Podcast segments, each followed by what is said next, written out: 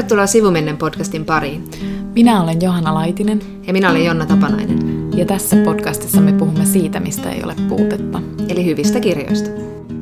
Johanna, lapsuuden kodista lapsuuden kotiin. Jälleen kerran Kauhajoki kutsuu kiuruvettä. Ja täällä ollaan. Onko tämä siis tota, onko tämä tapahtunut siis viimeksi vuosi sitten vai kuukausi sitten? Who, who knows? Tämä on taas tämä time warp. Koronavuosi oli ehkä, tai sitten oli joskus pari vuotta sitten. Mutta mä, muistan, että, mutta mä muistan, että suurin piirtein ehkä vuosi sitten me puhuttiin siitä Anseberin akasta. Ja sitten mä kävelin jotenkin silleen, täällä lapsuuden koti, niin peltojen keskellä oli aika just joku yö, ehkä keskiyö tai jotain. Ja sitten mä kävelin tuolla, yritin siis mennä nukkumaan. Ja se jäi jotenkin mun mieleen ehkä mä teen tänään saman ja otan jonkun valokuvan, ehkä saman kuvan kuin viime vuonna. Niin just. Mä tuijotan Koska miksi kerran... uusiutua?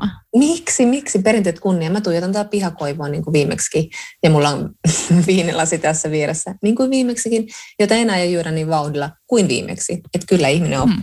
Niin. Mut... Okei, okay, tuohon mä en usko, mutta sä voit oppia. Mä en opi. Mutta mulla on tämmöisiä kesäkuulumisia, eli mä oon hmm. löytänyt semmoisen niin pienen paluun kohtuun, Mä oon joskus puhunut ehkä tässä podcastissa, mutta sulle mä ainakin olen puhunut siitä, että mulla oli lapsena semmoinen mahtava lukupaikka meidän talossa, tässä samassa talossa. Se oli semmoinen pieni komero, jossa oli ikkuna ja jonne dumpattiin aina pyykit, puhtaat pyykit. Ja sitten mä aina hiippailin, hiippailin sinne komeroon, laitoin oven kiinni ja luin niissä py, puhtaissa pyykeissä kirjoja. Ja sitten nyt meillä on ripustettu semmoinen teltta-riippukeino yhteen koivuun. Ja sitten se ripustettiin niin, että se suuaukko niin kuin ei ole pihalle päin, joten mä aina hiipparoin sinne, kuka ei näe, että mä oon siellä. Sitten tulee semmoinen mahtava semmoinen niin piilossa olon kokemus, että on siellä, että joku huutaa, aina joku huutaa, Janna, mamma, äiti, tule. Sitten mä oon silleen, viheltelen siellä ja luen. Ja sitten mä oon sanonut siltä, ihan, se on ihan loistava kokemus, koska mä oon sellaisen pienen rauhan, ja sitten se on semmoinen kohtumainen pikkuinen teltta. Sitten mä istun siellä ja luen ja on piilossa kaikkia. Eli mulla on ollut oikein hyvä kesäloma so far. Mites sulla?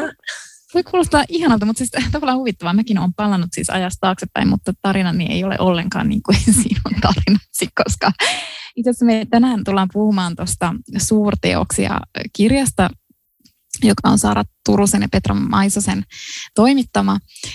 Ja siis siinä toi Pirkko Saisio kirjoittaa Mar- Margaret Duran käsikirjoittamasta Hiroshimaan rakastettuni elokuvakäsikirjoituksesta.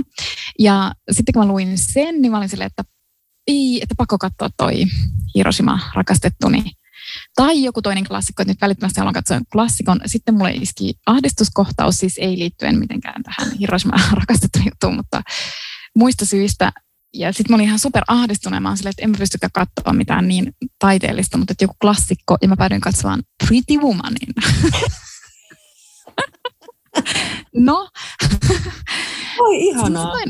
niin, ja sitten mä katsoin lapsena sen niin, kuin niin tuhottoman monta kertaa, että mä oikeasti Älä. muistin edelleen niitä niin kuin vuorossaan. Ja vaikka siis nyt siitä on niin kuin vuosikymmeniä, millä mä oon nähnyt sen viimeksi. Aivan. Mutta siis se, se, mitä mulle tapahtui, oli, että yhtäkkiä mä niin kuin, tietysti mä nyt toin sitä niin kuin eri näkökulmasta.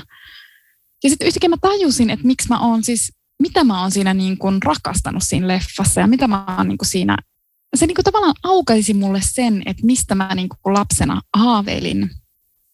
Ja se oli hirveän perinteinen se haave tietysti, koska se leffa on just silleen, että no, että olisi ihanaa olla tosi kaunis, esimerkiksi Julia Robertsin näköinen. Mm-hmm. Mm-hmm. Ja sitten ja sitten päätyy johonkin ihanaan rikkaaseen luksushotelliin, esimerkiksi Los Angelesissa. En mä tiedä, ihan heitto vaan.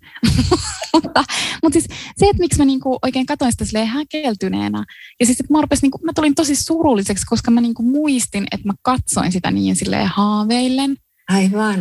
Niin toivoen siitä, että joku noista asioista, ehkä nyt ei suoraan, että joku rikas elämä Los Angelesissa, mutta jotenkin siis se, että, niinku, et, et se, se, se, millainen Julia Roberts on siinä leffassa tai sen hahmo, mm, mm. niin, niin tavallaan se suru johtui siitä, että mä muistan, että mä tajusin jo lapsena, että mä en tule ikinä saavuttamaan tota, että mä en vaan ikinä tule ole, niin kuin, että toi on joku semmoinen naistyyppi, jota mä, mm. niin kuin, mä en oo se.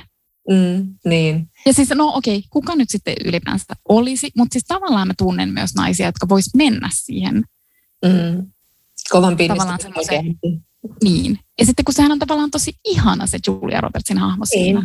Niin. Et siitä on niin kuin tosi vaikea olla myöskään tykkäämättä. Sitten voi niin kuin olla, että no se on edustaa jotain konservatiivista maailmankuvaa, mitä se varmaan edustaakin.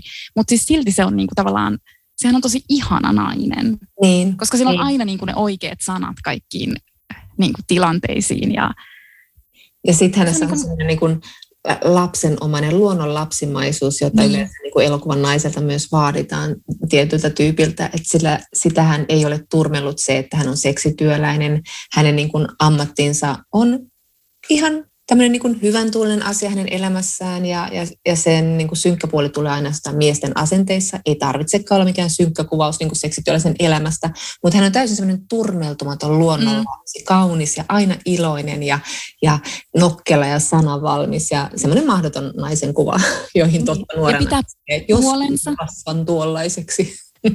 Niin, ja pitää vielä, että kaiken sen niin kuin viehättävyyden lisäksi, niin sitten, että hän pitää puolensa, ja se on niin kuin tosi tuttu tällainen niin kuin kuvio vaikka tyttökirjoista, että ne mm. aina niin kuin sille pitää puolensa, ne ihanat naiset. Ja, ja sitten mä niin kuin yhtäkkiä, se oli vaan niin kuin, mä vaan tulin silleen, niin kuin, tai en tiedä oliko se niin kuin surua, mutta jotenkin, jotenkin mulle tuli semmoinen olo, että mä olisin halunnut sitten sanoa sille omalle vanhalle itselleni, että no, ei susta tuu ei sut vaan tuu tuolla silleen. Etkö sä Uno, unohda toi. Ai mitä? Etkö sä sinne losinkaan päässyt? niin. Kauheasti oot puhunut. Voi luoja. Nyt tuli korona ja maastavalo.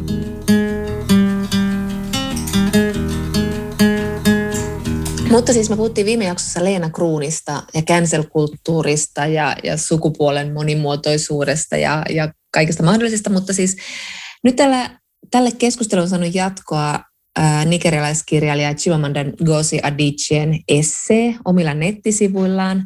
Ja mä haluaisin ihan lyhyesti vaan palata siihen, koska se on jotenkin kauhean kiinnostava, jos kohta myös surullinenkin teema ja aihe, koska siis Chimamanda Ngozi Adichie on, on häneltä on kysytty kommentteja transnaisista ja hän on puhunut siitä, että transnaiset eivät ole naisia, mutta silti väittää aina kiven kovan, että hän ei ole transvastainen, vaan nimenomaan juhlii erilaisuutta ja on inklusiivinen. Ja inklusiivisuuden periaatehan on se, että niin kuin otetaan mukaan erilaiset ihmiset, että ei tarvitse olla samanlaisia ja transnaiset eivät ole samanlaisia kuin naiset kuin siis naiset. Ja tota, hän julkaisi viime kuussa sitten tämmöisen esseen tästä cancel-kulttuurista, että se estää itseilmaisun ja vapaan ajattelun ja pakottaa etenkin niin kuin nuoret semmoisiksi niin pelokkaiksi, tämmöisen kulloisenkin ortodoksian kuuliaisiksi kannattajiksi ja kaikukopeiksi. Ja sitten tässä niin esseessä hän mainitsee ennen kaikkea kaksi tällaista oppilastaan. Hän vetää siis tämmöisiä kirjoittajakursseja ja nämä kaksi nigerialaista kirjoittajaa on ollut niillä, tai kirjailija ja sitten hän kirjoittaa, kuinka nyt nämä kaksi entistä hyvin läheistä ihmistä, joita hän on tukenut monin tavoin, ää, ovat sitten hyökänneet Chimamandaa vastaan somessa ja syyttäneet juuri transfobisista lausunnoista ja jonkin aikaa. Hän ei mainitse heitä nimeltä, mutta toinen on siis identifioinut itsensä tämän kohun myötä ja hän on siis Akvaike Emesi, joka on siis muun sukupuolinen, muun sukupuolinen kirjailija ja on niin kuin kirjoittanut tämän meilläkin suomennetun Vivek Ojin kuoleman. Ja sitten taas medioiden mukaan tämä toinen on kirjailija ja sateenkaariaktivisti Olutime, Olutimehin Adekbeye. Mä en tiedä, mitä kirjoja hän on kirjoittanut. Sori, en googlannut tätä.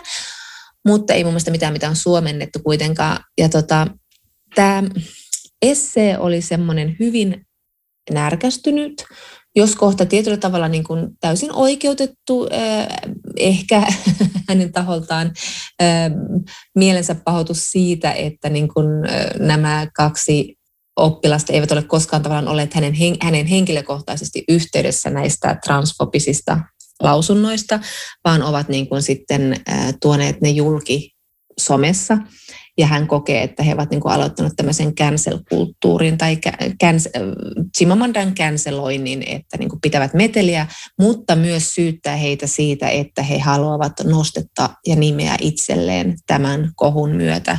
Ja käyttämällä tätä niin kuin nigerialaisen tai länsi-afrikkalaisen kirjallisuuden jättiläisen nimeä siinä niin kuin tämmöisenä ponnistuslautana että tämä on tietysti, niin kuin, hän voi olla pettynyt näihin ihmisiin tällä tasolla, mutta tässä, tässä tullaan ihan samanlaiseen asetelmaan kuin J.K. Rowlingin kanssa, eli niin kuin se, että jos esittää kritiikkiä tai kritisoi sitä ihmistä, joka esittää syrjiviä kommentteja joistain vähemmistöistä, niin ei se tarkoita automaattisesti cancel-kulttuuria.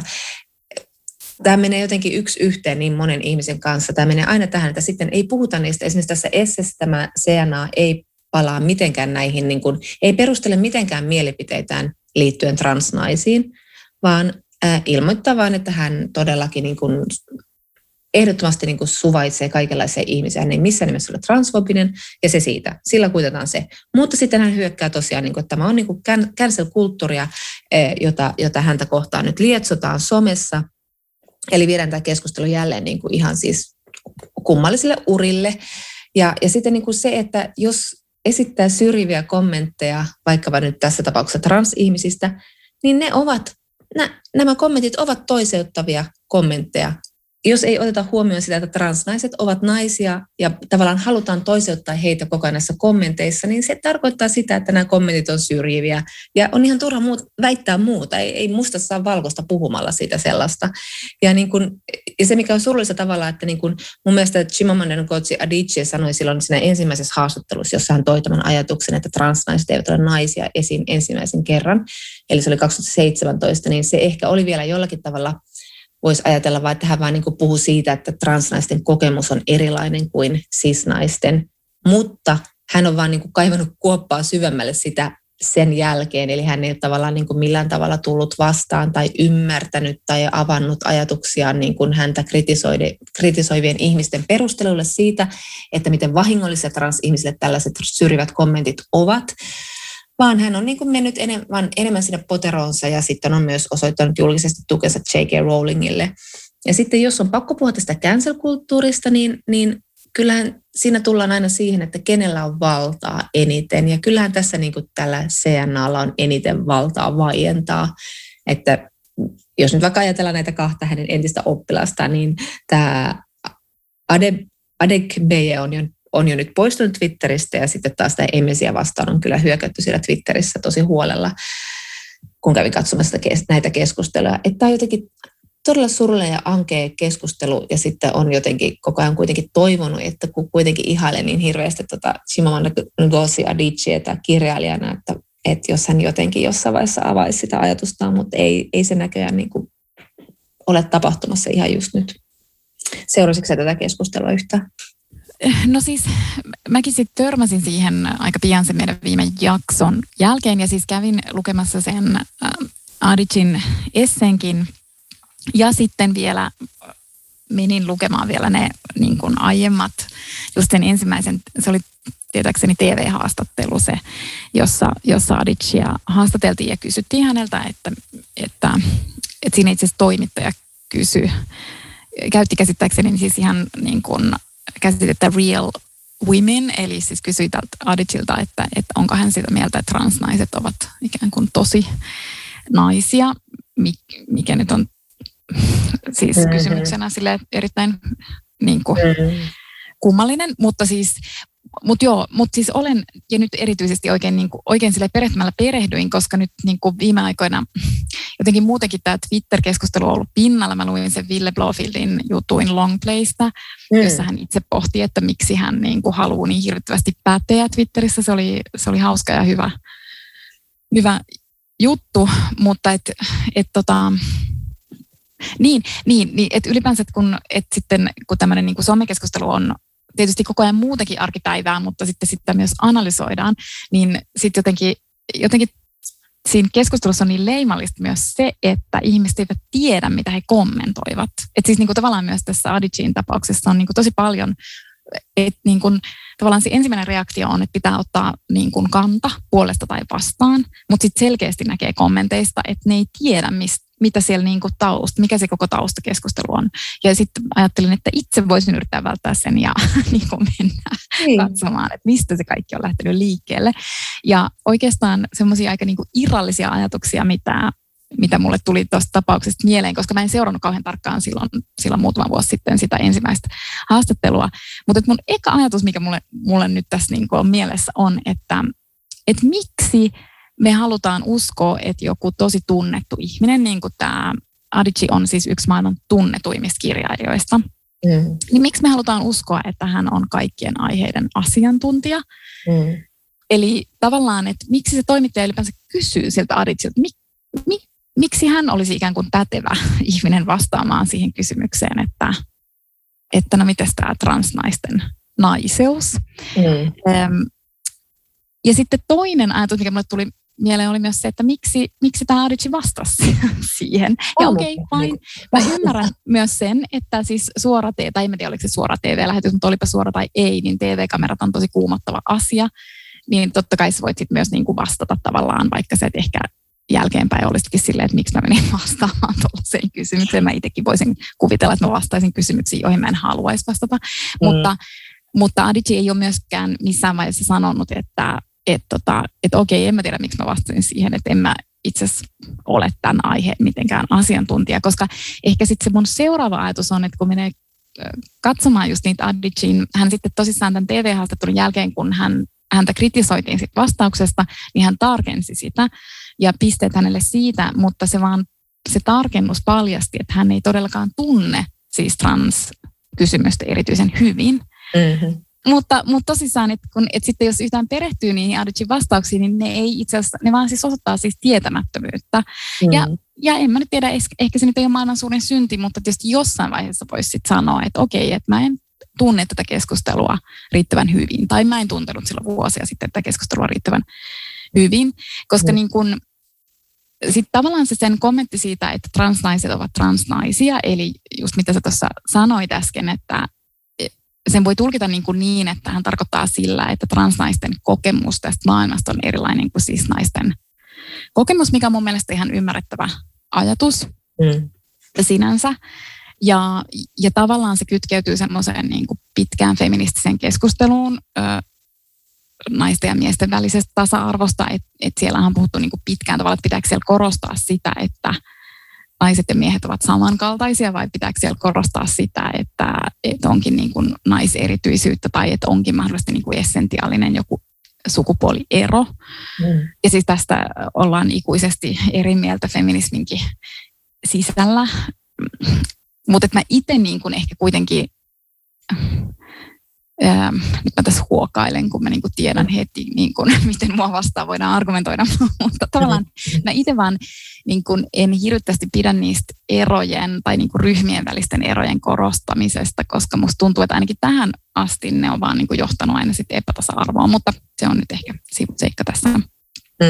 Mutta, mutta sitten jos menee katsoa niitä Adicin niin kuin tavallaan sitä syventävää vastausta, että miten hän selittää tätä kommenttiaan, niin hän siis perustelee sitä, että miksi hänen mielestään niin kuin transnaisten ja siis naisten kokemukset eroavat toisistaan, niin se syy on se, että koska hänen mielestään transnaiset äh, ovat päässeet nauttimaan niin kuin miesten etuoikeuksista, koska maailma niin kuin tavallaan, tavallaan niin kuin genderin käsiteille, että maailma on pitänyt heitä miehinä niin kuin mm. ympäröivä maailma, niin sitten he ovat päässeet nauttimaan tällaisista etuoikeuksista ja sitten he niin kuin, ikään kuin korjaavat itsensä naisiksi ja, ja sitten sen jälkeen heidän kokemuksensa onkin niin kuin naisen kokemus. Mutta kun siis sen väitteen ongelma on se, että patriarkaatissahan niin kuin niistä miesten etuoikeuksista pääsevät yleensä nauttimaan sis-miehet, eli siis miehet, jotka ovat syntyneet biologiselta sukupuoleltaan miehiksi ja jotka kokevat olonsa mukavaksi siinä siinä biologisessa sukupuolessa. Mm. Ja jotka vielä ennen kaikkea, jos nyt mietitään jotain intersektionaalisuutta, niin jotka on vielä vaikka niin kuin hyvännäköisiä ja rikkaita ja, ja niin kuin, mitä, mitä muuta heillä, millä muilla keinoilla he ovatkaan siellä niin kuin hierarkian huipuilla. Että niin kuin tavallaan se Aditsin kommentti ohittaa sen, että transnaiset eivät siis missään nimessä välttämättä ole päässeet kokemaan mitään miesten etuoikeuksia niin kuin ennen korjaavia toimenpiteitä. Niin, ja ehkä se niin kuin just paljastaa sen niin kuin hänen tavallaan tietämättömyytensä, että hän niin kuin, ehkä ihan vilpittömästi, en mä niin kuin tiedä edes, että onko hän tosissaan ihan hirveän pahan tahtoisesti sanonut niitä kommentteja, mutta, mutta et että, että se on silti niin kuin tietämätöntä. Mm, niin, juuri niin. Tuo kommentti paljastaisi, miten pihalla hän on tästä aiheesta. Ja, ja sitten suuri sääli on se, että hän ei ole sitten näköjään, tai ainakin tulee itselle sellainen olo, että jos yhtään tutkisi asiaa, niin sitten voisi tulla se hava, hava, havahtuminen siihen, että okei, ehkä tämä kokemus eh, miehen eh, vartalossa elämisestä ei nyt ole ollut mitenkään niin kuin semmoinen juhlittu elämä siihen asti. Ää, mutta, mutta, mutta onhan se nyt todettu jo monta kertaa, että kukaan ei muuta mieltä missään vaiheessa elämäänsä siinä vaiheessa, kun on alkanut, varsinkin jos on tapahtunut tämmöinen poteroituminen tietyn mielipiteen kannattajaksi, niin siitä on vaikea sitten ilmeisesti luopua ja oppia ja sanoa, että olin väärässä. Nyt ymmärrän. Niin. Niin, ja se onkin niin kuin, tavallaan tosi vaikeaa, että sitten, niin kuin, no sittenhän just käsittelee sitä niin kuin cancel-kulttuuria, mutta se tuntuu vähän jopa niin kuin tällä hetkellä mun mielestä pikkusen niin kuin vanhanaikaiselta aiheelta siinä esseessä, tai että se esse olisi voinut olla niin kuin vielä terävämpi, jos se olisi ilmestynyt vaikka niin kuin vuosi sitten, mutta nyt se tuntuu siltä, että hetkinen, että no tämän mielipiteen on esittänyt aika moni mm. niin kuin, siitä cancel-kulttuurista. Mutta mä itse niin kuin, tavallaan, vaikka itsestäkin musta nyt tuntuu, että koko cancel-keskustelu tuntuu vanha-aikaiselta ja nyt mä silti menen siihen, mutta että ehkä, ehkä niin kuin mua itseäni henkilökohtaisesti häiritsee siinä cancel, canceloinnissa siis se, että, että se osittain on semmoista niin kuin julkista häpäisemistä, mikä jotenkin ahdistaa mua. Mä en, mm. niin kuin, joku siinä on, niin kuin, että, että mä en niin kuin, tietyllä tavalla en, tai siinä on jotain niin kuin asioita, joista mä en niin kuin pidä. Ja sitten semmoinen niin kuin toisen hiljentämisen vaatimus tuntuu mun mielestä epäkohtelijalta, vaikka tämä tuntuu nyt tämmöiset niin kuin kiltin perhetytön niin. kommentilta sille, että ei sillä tavalla saa sanoa toisille. Ja, ja, sitten, ja sitten ehkä mä myös häiritsee siinä, että se, että siinä niin kuin, että se ei ole edes se ei ole pelkästään niin kuin boikotti, vaan se on, että siinä niin kuin tavallaan päätetään myös toisten puolesta, että mitä toiset saisi niin kuin ehkä näkeä tai lukea mm. Mm. tai, tai niin, kuin niin edelleen. Mutta sitten mä kuitenkin samaan aikaan ajattelen, että no onhan myös niin kuin vaikka mitä tahoja ja instituutioita, jotka joka tapauksessa päättää toisten puolesta, että mitä nähdään ja luetaan. Ja niin kuin ne tahot käyttää myös sitä valinnan valtaa. Mm. Et siinä mielessä se cancel-kulttuuri on aika demokraattinen, koska se niin kuin tavallaan lähtee sille alhaalta päin, että se ei ole niin kuin instituutioiden valtaa, vaan se on niin kuin se on niin kuin kansanvaltaa voisi ajatella. Mm. Ja, ja jotenkin mä niin kuin ajattelen, että sehän on, sitä voi myös ajatella niin kuin yhtenä aktivismin muotona sitä, että niin kuin tavallaan käyttää semmoista vähän niin kuin hu, huutoäänestystä, että mm. et, et kuka saa puhua ja, ja millas, millaisilla mielipiteillä. Ja koska tosiaan se on niin kuin sä itsekin tuossa sanoit, että tässä esimerkiksi tämän Adici-keskustelun yhteydessä, että sillä Adicilla kuitenkin on, niin kuin hän puhuu siis selkeästi valta-asemasta käsin.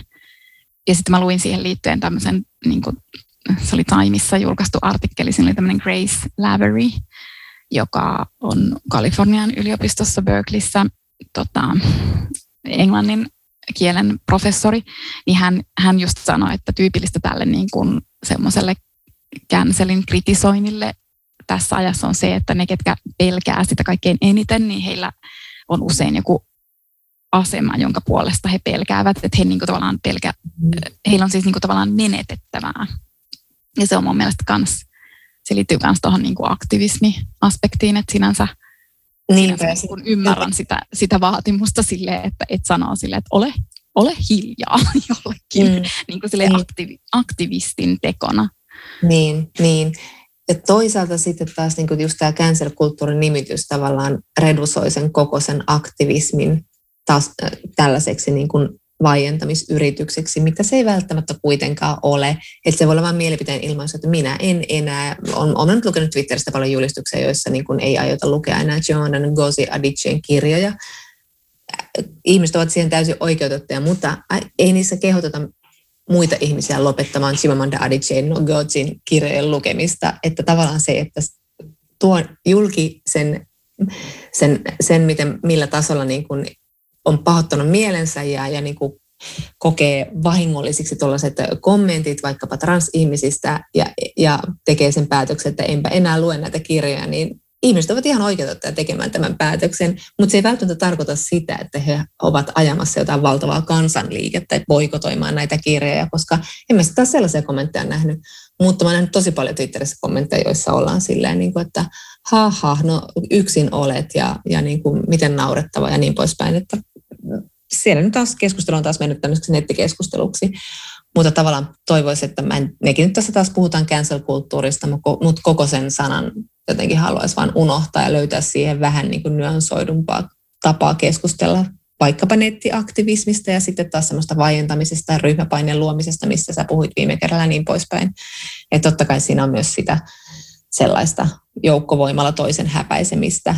Sehän se on niin kuin, siinä se ehkä niin kuin, tämmöisessä niin kuin nettikeskustelussa, jota en nyt nimitä cancel-kulttuuriksi, nettikeskustelussa just kaikista ikävintä juuri se häpäiseminen. Ja se toisaalta, niin kuin puhutaan instituutiosta ja muista, niin joissakin työpaikoilla on sitten tehty näitä niin kuin johtopäätöksiä tällaista somekeskustelusta ja on vaikka annettu jollekin potkut. Tulee nyt mieleen Poriatsin tämä homofobisia kommentteja esittänyt pomo ja niin poispäin. Mutta tota, ne on sitten taas niin kuin työsuojelullisia asioita. Ne, ne, on niin kuin, ne pitää käydä sillä tasolla, että, että jos työnantaja reagoi somekeskusteluun, niin se on sitten työnantajan joko moka tai ansio, riippuen tästä, mutta että ihmiset voi ilmaista mielipiteensä ja tuoda esiin paheksuntansa vaikkapa jostain syrjivistä kommenteista. Mutta joo, niin. cancel-kulttuurista puhumme. Niin, niin, ja siis tavallaan mun mielestä se cancel on sinänsä ihan, että mun mielestä sitä koko käsitettä ei tarvitse välttämättä täysin niin kuin hylätä, mutta ehkä just sekin, että sen sit puhutaan niin laajasti, tai sille ei ole niin tarkkaa määritelmää, ja sen alle laitetaan nyt tälläkin hetkellä tosi paljon sellaisia asioita, jotka ei välttämättä niin ollenkaan itse asiassa just ole sitä, just mitä sä niin äsken mm. kuvasit. Ja sitten tuli mieleen vielä tuosta tosta noista instituutioista siis se, että nyt kun vaikka cancel-kulttuuria kritisoidaan tai vaikka puolustetaan, ihan sama kumpaa, niin sitten se yleensä se keskustelu kohdistuu joko niihin, jotka vaativat sitä cancelointia, tai sitten niihin, joihin se niin kuin kohdistuu. Mutta mä niin kuin mietin, että siinä keskustelussa ei hirveästi olla puhuttu just niistä instituutioista. Ja niin kuin, tavallaan, että jos vaikka semmoinen klassinen esimerkki on jostain cancel kulttuurista, jossa mun mielestä voi käyttää sitä cancel, cancel niin kuin käsitettä, on siis se, että, että vaikka ei haluta, että joku tietty, sanotaan vaikka kirjailija tulee puhumaan jollekin, mm-hmm. jollekin tiettyyn tapahtumaan, niin sitten tavallaan se on mun mielestä kiinnostavaa, että miten se, niin kuin se järjestäjä taho reagoi siihen, koska tosiaan se on se, että kuka tahansa tässä maailmassa, tämä on niin kuin vapaa maailma, eli kuka tahansa mm. meistä voi niin kuin just sanoa, että minä en halua, että tuo tulee puhumaan tuonne. Mm. se on ihan meistä ihan jokaisen meidän oikeus, eikä sitä oikeutta voi ottaa pois.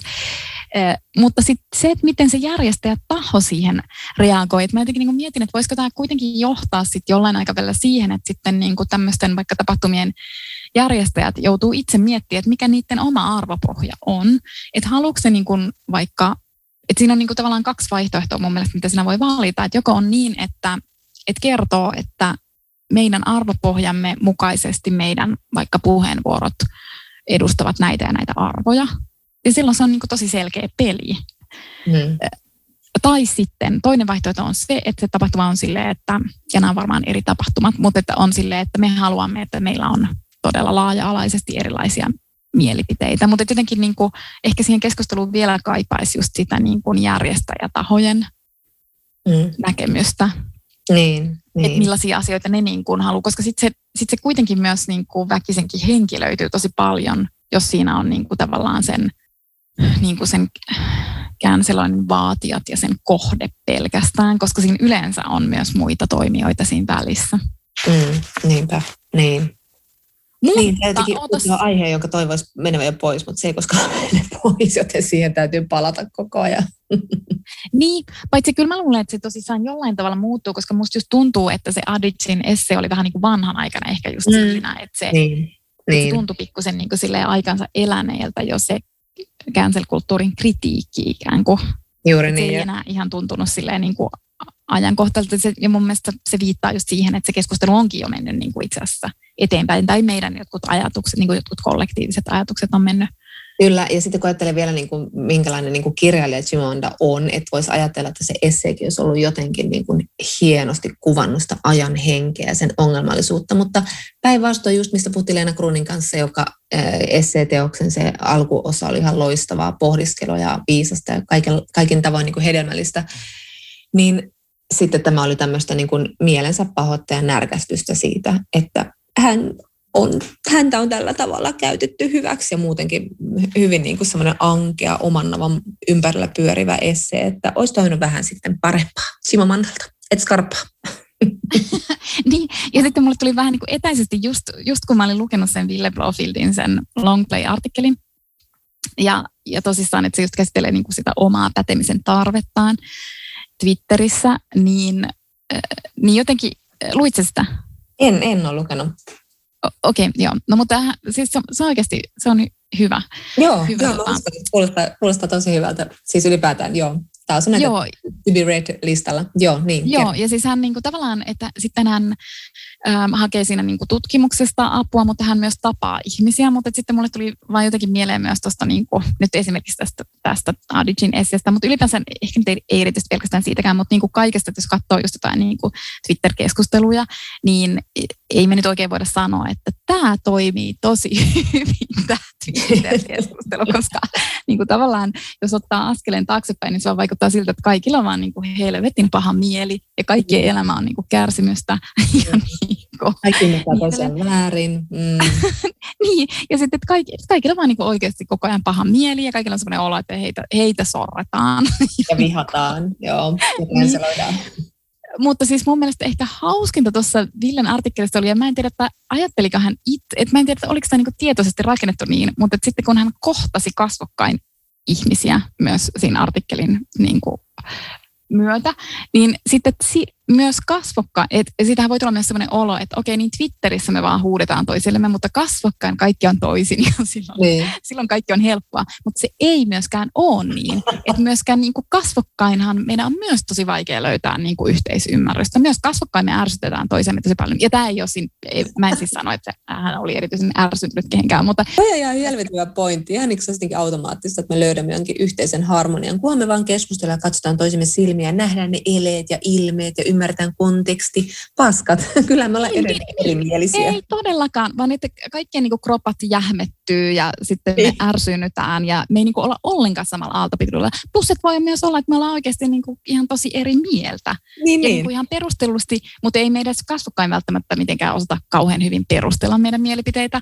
Mm. Ja niin kuin, sitten niin mulle tuli semmoinen niin tavallaan toiveikas olla, vaikka se kuulostaa niin kuin joltain dystopialta sekin, mutta että mä olin silleen, että tämä on niin kuin inhimillinen kauneus, että, niin kuin, että on tosi vaikea olla ihminen, tai siis että on niin kuin tosi vaikea tulla ihmisten kanssa toimeen. Ja se mm. harmittaa meitä hirveästi, koska me niin kuin ihan hirveästi haluttaisiin, että, että me oltaisiin vaikka niin kuin samaa mieltä. Ja että me vaikka ja me ihan hirveästi haluttaisiin, että voi vitsi, kun mä osaisin selittää tämän jutun sillä tavalla, että tuo toinen niin kuin oikeasti todella ymmärtää mua. Mutta sehän on siis todella vaikeaa myös kasvattaa. Kyllä, kyllä, juuri näin. Ja just tuo pointti onkin siinä se, että, että se toivehan on siinä se, että tuo ihminen tajuaa, mitä mä tarkoitan. Tuo ihminen muuttaa mielensä, koska minä niin hienosti hänen sen asian perustelen toi on harha, josta mä oon jo aikoja sitten luopunut. Mä en enää edes keskustele mistä asioista kenenkään kanssa, jos ne on erimielisiä. Mä se, aha, okei, okay, joo, no puhutaan vaikka kissoista. Niin plus, Ai että... koira-ihminen, okei, okay, no puhutaan jo. Plus, että sekin on mun mielestä ihan hyvä taktiikka, että, sille, että me tehdään vaan podcast ja sitten me ei enää kommentoida. mutta mä palaan siihen kohta, koska mulla on, mulla on niin seuraava aihe liittyen siihen, mutta tähän väliin mä vielä haluan sanoa siitä, että että kun sä tuossa niin kun vähän aiemmin just sanoit sitä, että, että kaikki ei kuitenkaan, että, että jos me kerrotaan joku mielipide, niin se ei ole niin kuin sitten niin kuin viesti siitä, että haluan canceloida jonkun, joka on eri mieltä. Koska niin kuin, tavallaan mitä toi Adichikin siinä esseessään just toi ilmi, että, että ihmiset pelkäävät niin kuin mielipiteiden esittämistä. Mm. Ja niin kuin tavallaan mäkin ajattelen silleen, että joo, se on ihan totta, että ihmiset pelkää niin kuin mielipiteiden esittämistä varmasti. Ja mm. niin kuin mä ajattelen, että, että jos joutuu jonkun somemyrskyn kohteeksi, niin sitten jos kuuntelee ihmisiä, jotka on joutunut somemyrskyn kohteeksi, niin ne kuulostaa niin kuin semmoiset traumakokemuksilta, minkä mä niin kuin myös Kyllä. ymmärrän, että se varmasti on niin kuin ihan tosi traumaattista. Mutta sitten eh, tällä hetkellä mä myös olen oikeastaan sitä mieltä, mä oon niin kuin miettinyt kauhean pitkään, mutta mä oon niin kuin tällä hetkellä myös sitä mieltä, että aina, se on aina niin, että jos sinä avaat maailmassa suusi, niin on pakko varautua siihen, että joku on sun kanssa eri mieltä. Ja, ja oletettavasti se kertoo sen. On myös erittäin todennäköistä, että joku ei yhtään argumentoi niin kuin samoilla säännöillä kuin mitä, mitä itse toivoisi. mutta se niinku tavallaan kuuluu siihen hommaan. Et meillä, on siis niinku tavallaan just oikeus, joskus jopa velvollisuus, mutta siis ehkä se on enemmän kuitenkin, niinku, tai siis totta kai se on enemmän niinku oikeus kertoa, että mitä mieltä me ollaan, mutta siihen liittyy aina se riski, että siellä onkin vastas joku, joka on niinku aivan eri mieltä meidän kanssa. Mm. Ja siis, että ja totta kai mä niin ajattelen, että rikoslain pitää olla ajan tasalla, mutta mä en mene nyt siihen, että miten jotain rikoslakia pitäisi niin kuin korjata, jotta niin kuin mielipiteiden esittäminen ei olisi niin, niin hankalaa tai ei tarvitsisi niin kuin liikaa pelätä sitä. Mutta silti mä ajattelen, että se mielipiteiden esittäminen vaatii oikeasti niin kuin paksua nahkaa. Ja mulla on jäänyt sillä tavalla mieleen siis tämän brittikoomikon Ricky Gervais, mikä se, miten se sanotaan? Gervais. Gervais. Ja sen, sen niin kuin kommentti, mitä se on sanonut, sanonut niin kuin just huumorista, koska nyt on niin kuin vuosia hoettu silleen, että mitään ei saa enää sanoa eikä millään saa enää vitsailla. Mm. Ja sitten se Gervais on sanonut näin, että, että please stop saying you can't joke about anything anymore. You can. You can joke about whatever the fuck you like. And some people won't like it and they will tell you they don't like it. And then it's up to you whether you give a fuck or not. And so on. It's a good system. ja musta se on niinku ihan sairaan hyvin niinku tavallaan kiteytetty, että niin se onkin. Että se on niin. Että hän on niinku tavallaan, että jos me niinku katsotaan nykymaailmaa, niin mm. jokainenhan saa sanoa nykymaailmassa ihan mitä ne ikinä haluaa. Meidän niin kuin maailma on täynnä siis puhetta ja mielipiteitä ja niin kuin vaikka mitä mm. roskaakin. Ja sitten sen seuraus voi siis olla se, että joku siis todella antaa sun kuulla, että sun mielipide on tosi tyhmä. Mut, mut et niin kun, ja sitten sen jälkeen sinä itse mietit tavallaan sitä, että pitäisikö mun korjata tätä, onko toi tyyppi niin oikeassa, onko mä oikeassa vai väärässä. Ja voi mm. myös olla, että niin kuin sä äsken totesit, että on tosi vaikea sanoa, että olen väärässä, etenkin jos on julkisesti esittänyt jonkun mielipiteen, mutta ei mennä siihen. Kyllä, kyllä. se on psykologisesti erittäin kiinnostava näkökulma. Mutta kuitenkin, ja siis se oikeasti on tosi hyvä. Niin kuin järje, sehän on eräänlainen niin kuin järjestelmä, että se niin kuin itse koko ajan korjaa Kyllä. itseään. Paitsi, että siinä tullaan siihen, että kuka saa sanoa ja kuka saa vitsailla, koska sitten ääneen pääsevät aika, niin kuin, aika pieni demografinen ryhmä, joka niin, saa, toki. saa vitsailla. Eli se systeemi olisi sillä tavalla vielä hyvä. Ja sitten, sitten toisaalta niin kuin, tässä systeemissä myös nämä, nämä ihmiset, jotka sitten saavat sanoa ja vitsailevat paljon, niin he eivät sitten myöskään niin kuin osaa ei, siis en syytä tässä Ricky Gervaisia, vaan että he eivät niin kuin ymmärrä sen, että sitä asiaa että sitten täytyy vain jatkaa sillä linjalla, eikä olla niin paha, pahastunut aina sitten kaikesta kritiikistä, mitä aika usein oikeutustikin saa osakseen, mutta, mutta joo, niin. Mutta siis niin, periaatteessa siis, kyllä. Niin, Jos tasavertaisesti kaikenlaisia ääniä edustus ja, ja, ja äänitorvi ja, pon, ja se saippua boksi, jonka päältä huutaa yhtä, yhtä kovaa niitä mielipiteitään, niin se olisi ihan hyvä systeemi. Ja nyt on ihan pakko sanoa muuten se, että mä katsoin tämän Bo Burnhamin Inside-spesiaali Netflixissä. Ja hän on siis tämmöinen entinen YouTube-star ja stand-up-koomikko ja nyt tekee näitä tämmöisiä spesiaaleja Netflixille. Ja tämä on tehty sitten tämän koronavuoden aikana eristyksissä neljän seinän sisällä tai ainakin tämä on se premissi siinä itse spesiaalissa, mutta joka tapauksessa hän sanoi, että hän on yksi hyvä pointti siinä, tai hyvä, hyvä ja hyvä, mutta kuitenkin mä nauratti se, kun hän sanoi siinä, että niin, oletteko te miettinyt sitä, mutta onko ihan pakko kaikkien aina sanoa yhtä aikaa samasta aiheesta mielipiteensä joka paikassa. Siis niin, että onko, tämä ihan niin kuin, onko tässä nyt oikeastaan mitään järkeä? Onko, tähän kysymys, onko se sitten hyvä systeemi, että me aina huudetaan meidän mielipiteemme samasta aiheesta samaan aikaan? Hyvä kysymys. Niin ja siis ei ole. Ei ole. Mutta ehkä niin kuin tavallaan mun pointti tuossa Gervaisin kommentissa on siis se, että kyllä. tavallaan, että, että kun sanot jotain, niin, niin pitää just. osata varautua siihen, että sulle voi tulla siitä niin kuin, että joku voi sanoa sulle myös takaisin. Joo, ehkä siis se, koska, joo, joo. koska sitten välillä musta, ja ehkä tuossa Adichinkin kirjoituksessa tavallaan tuli just sellainen olo, että ihan kun se ei kestäisi sitä, että joku niin kuin, niin.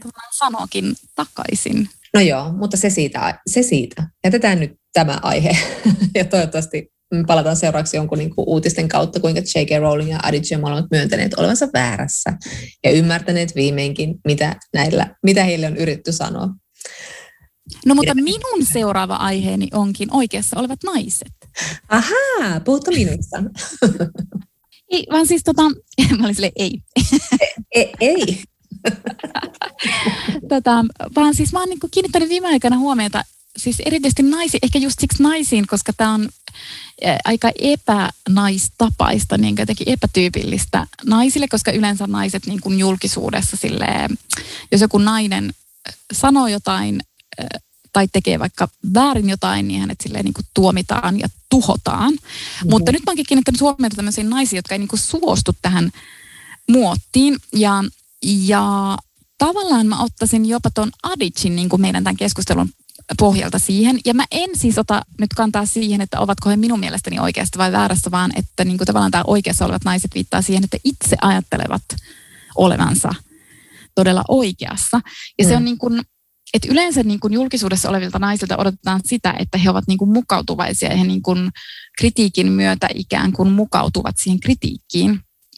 Ja, ja ehkä niin kuin sitten muuttavat just mielipidettään mikä ehkä tässä ja monessa tapauksessa voisi olla hyväkin, mutta, että, mutta että ehkä just mun pointti onkin se, että siinä on just jotain semmoista epänaistapaista siinä, mm. siinä niin kuin tavallaan siinä julkisessa reaktiossa. Ja tämä Aditsi tavallaan kiilasi tähän listalle vähän silleen niin kuin nyt yllättäen, mutta että, että niin kuin hänen tapauksessaan siinä kiinnittää huomioon just se, että hän niin kuin tavallaan pätee semmoisella alueella, joka ei ole hänen omansa. Mm. Ja sitten sit tavallaan siinä, just mitä säkin oot tuonut nyt tässä tämän äh, jakson oikeastaan koko tämän alun ilmi, että se kirjoitus oli sinänsä kiinnostava, että se niinku paljasti, että hän on selkeästi vihainen, jopa niinku katkera. Ja siinä on jotain semmoista niinku pikkumaista mun mielestä siinä Kyllä kirjoituksessa, koska hän niin kuin, vaikka hän ei kerrokaan siinä näiden ihmisten nimiä, mutta että kun hänellä itsellään on kuitenkin tosi paljon valtaa ja sitten, että sä niin kuin tavallaan sille pikkumaisesti valitat kahdesta ihmisestä, joilla ei ole ollenkaan niin paljon valtaa kuin sulla, niin se ei ole niin kuin sinänsä mitenkään niin kuin arvostettavaa yleisesti ottaen. Ja sitten, että et hän vielä puolustaa niin tämmöisten erittäin tunnettujen ihmisten semmoista inhimillistä puolta, joka ainakin mun mielestä kuulostaa niin kuin silleen, vähän niin kuin tylsältä ja epäkiinnostavalta, eikä se herätä musta mitään sellaista, että totta, että julkiskin on ihminen.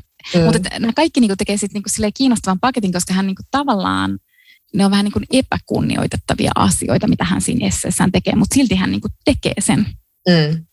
Ja sen takia musta siitä tulee kiinnostavaa, koska se olisi ehkä niin kuin aiemmilla mittareilla ollut jotenkin niin kuin nolo ja jopa niin kuin epäsopiva teko. Mutta mä luulen, että hän on saanut tuolla esseellään myös tosi paljon ikään kuin, niin kuin supporttia, että, että hän on aivan, niin aivan taatusti. Aivan tuettu. Että et hän, mä en usko, että toi essee tulee niin kuin tuhoamaan hänen uransa esimerkiksi, vaan että hänelle niin kuin suodaan se. Ja se on mun mielestä niin kuin kiinnostavaa. Sitten toinen esimerkki on Kirsi Piha, joka oli siis kokoomuksen pormestariehdokas Helsingissä, mutta joka todella yllättäen hyvin vähän ennen vaaleja, tai siinä vaiheessa ajateltiin, että vaali pidetään, kunnallisvaalit siis pidetään huhtikuussa, mutta ne siirrettiinkin sitten kesäkuun koronan vuoksi, mutta tätä ei vielä siinä vaiheessa tiedetty, niin hän vetäytyi tästä pormestari-ehdokkuudesta. Mutta nyt kesäkuussa hän antoi pitkän haastattelun kuukausiliitteelle ja, ja ilma, vai oliko se nyt heinäkuun alussa, mutta kuitenkin, ja hän, mm. hän sitten samaan aikaan julkaisi tämmöisen netti pamfletin, jossa hän analysoi kokoomuksen niin kuin sisäistä tilaa. Ja ennen kaikkea siinä ehkä kiinnostaa se, että hän on kuitenkin tietyllä tavalla aika ulkopuolinen analysoija, koska mm. hän ei ole enää mitenkään siellä puolueen niin kuin, ytimessä. Ja mä luulen myöskään, että pihaa ei tulla niin kuin yleisesti ottaen tästä rankaisemaan. Että mä en usko, että hän niin kuin kärsii tästä ulostulosta. Mm. Sitten seuraava esimerkki on Anna Eriksson, eli entinen iskelmätähti ja nykyään, onko se nykyään niin kuvataiteilija vai? Tai elokuvaohjaaja. Tai hän, elokuvaohjaaja, niin, hän, mutta tekee hän myös otör, jotain. Otör, Joo. Joo, ja sitten muutama viikko sitten hän toi Hesarin niin kuin ison kulttuuriavaushaastattelun jonain viikonloppuna, ja hän toi niin kuin todella tämmöisiä voimakkaita näkemyksiä suomalaisesta taiteen tilasta, ja, ja oli sitä mieltä, että niin kuin taide on kaupallistunut ja niin kuin taide ei ole enää niin kuin taidetta ja pitäisi, taiteen pitäisikin niin kuin puhutella ikään kuin pientä joukkoa ja niin edelleen. Ja sitten hän vielä sanoi siinä haastattelussa, että hän ei niin kuin tippaakaan kiinnostaa, että mitä hänestä tämän haastattelun jälkeen ajatellaan. Ja mulle ainakin jäi semmoinen tunne, että ei muuten niin kuin todellakaan kiinnostakaan. Et niin kuin, Kyllä, sama fiilis jäi.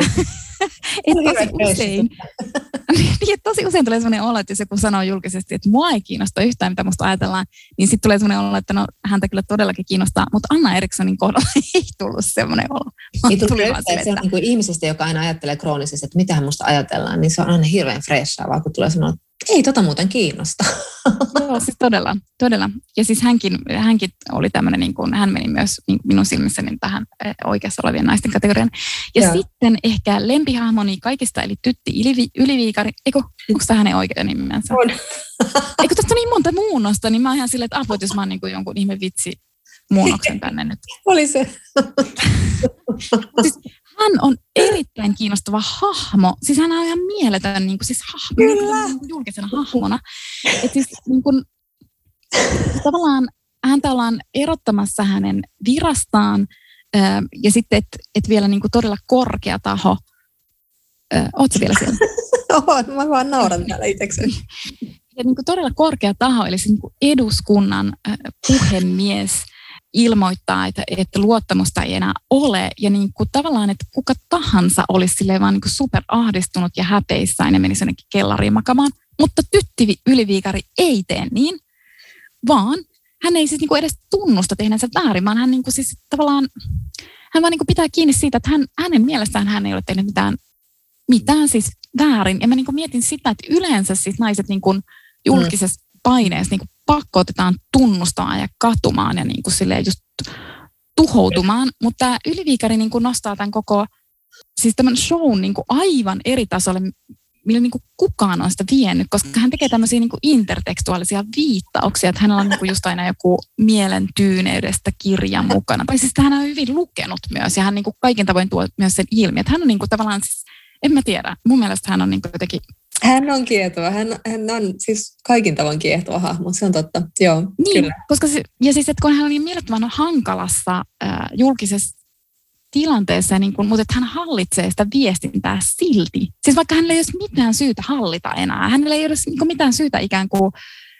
tai siis mun mielestä hän on niin tehnyt aivan siis ihmettekoja. Mutta että, tai hänellä, siis tässäkin on, hänellä, on korostaa. Hallita, hänellä on kaikki syyt hallita sitä, mutta, mutta että hänellä ei tavallaan ole enää mitään chanceja, koska kaikkialla tulee se viesti, että nyt tässä vaiheessa ollaan totuttu kuulla se, varsinkin juuri niin kuin sanoit, niin naiselta se semmoinen apologia, että anteeksi, mokasin kaiken ja tein väärin ja olen huono ja, ja vetäydyn ja poistun takavasemmalle ja näin.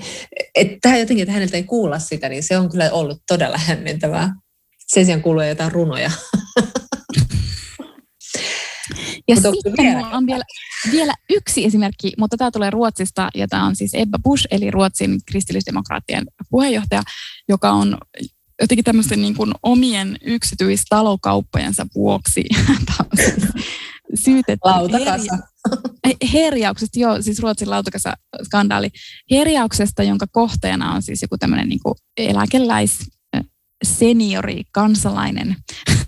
Joo, jo. ja, siis, ja häntä ei pelkästään syytetty, vaan hänet, otas nyt, hänet siis tuomittiin herjauksesta.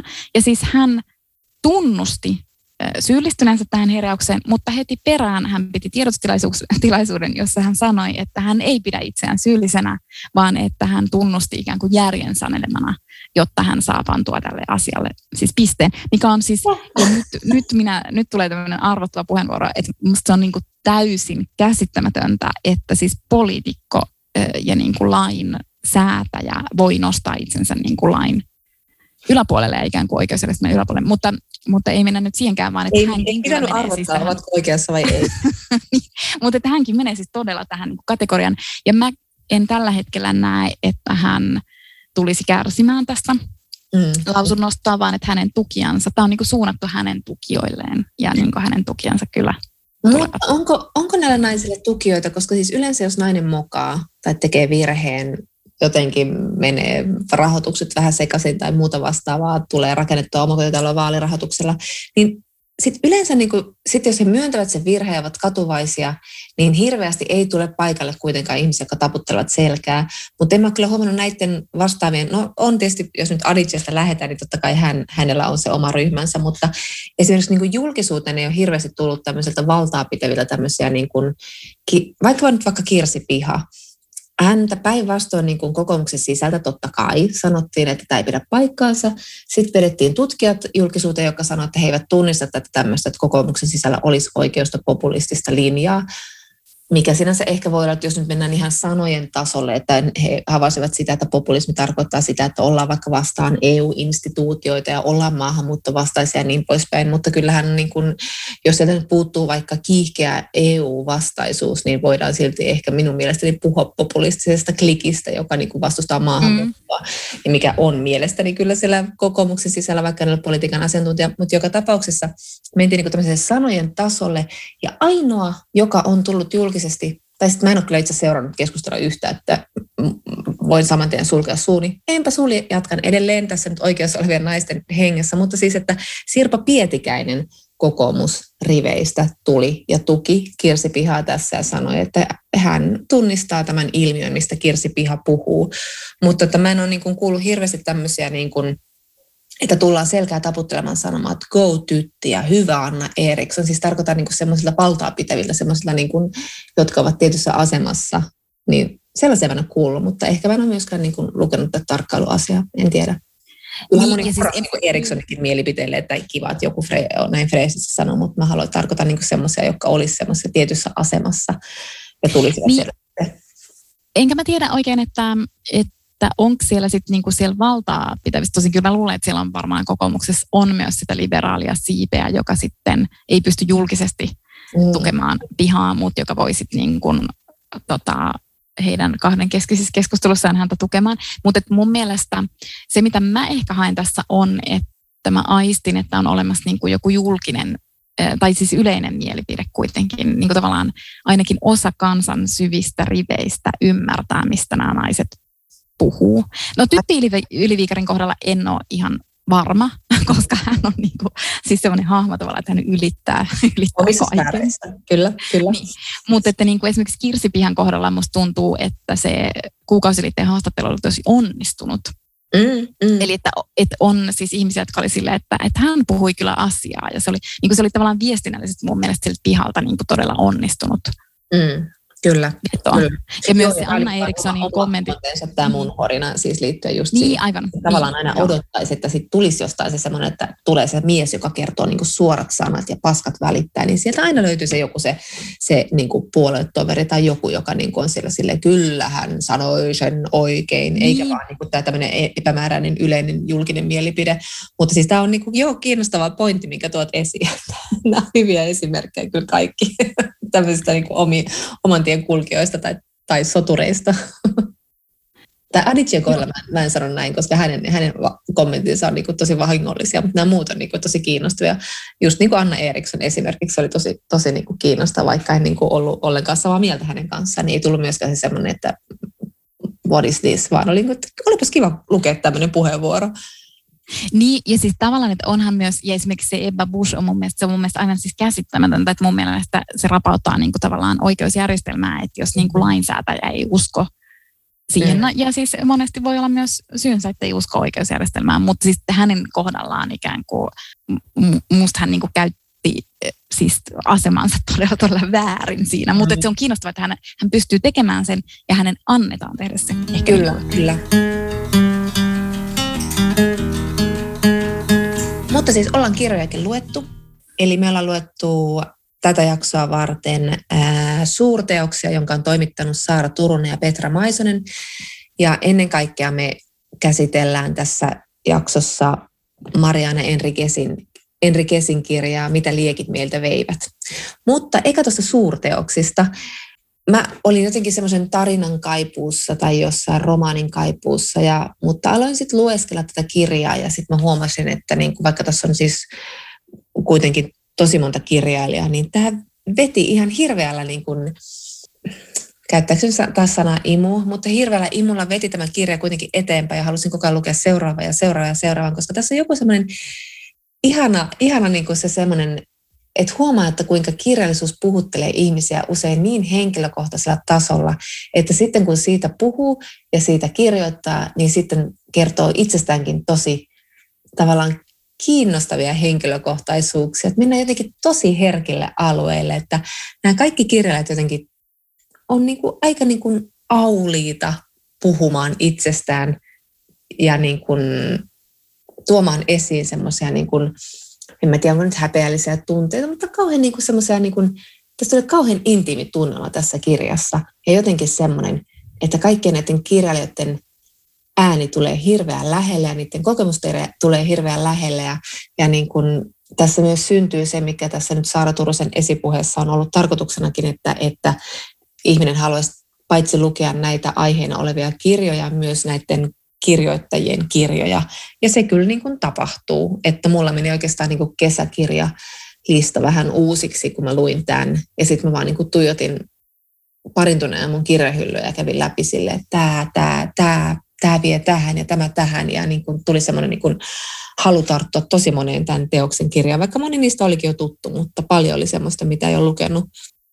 Kyllä, ja sitten tavallaan just toi henkilökohtaisuus, että, että siis se on mun mielestä jännä, että edelleen, vaikka autofiktiota esimerkiksi on tosi paljon, että luulisi, että se oma, niin kuin oman elämän avaaminen ei tuntuisi niin häpeälliseltä, mutta sehän ei ole niin, vaan että edelleenkin niin kuin ihan siis niin kuin, johtavissa medioissa jotain autofiktiota kritisoidaan ja niin kuin puhutaan siitä aika halveksuen jopa, niin mm. mä olin niin iloinen, että tämän kirjan lähtökohta on silti niin kuin henkilökohtaisuus, että, että niin kuin tavallaan että silti, että tämä kirja uskaltaa mm.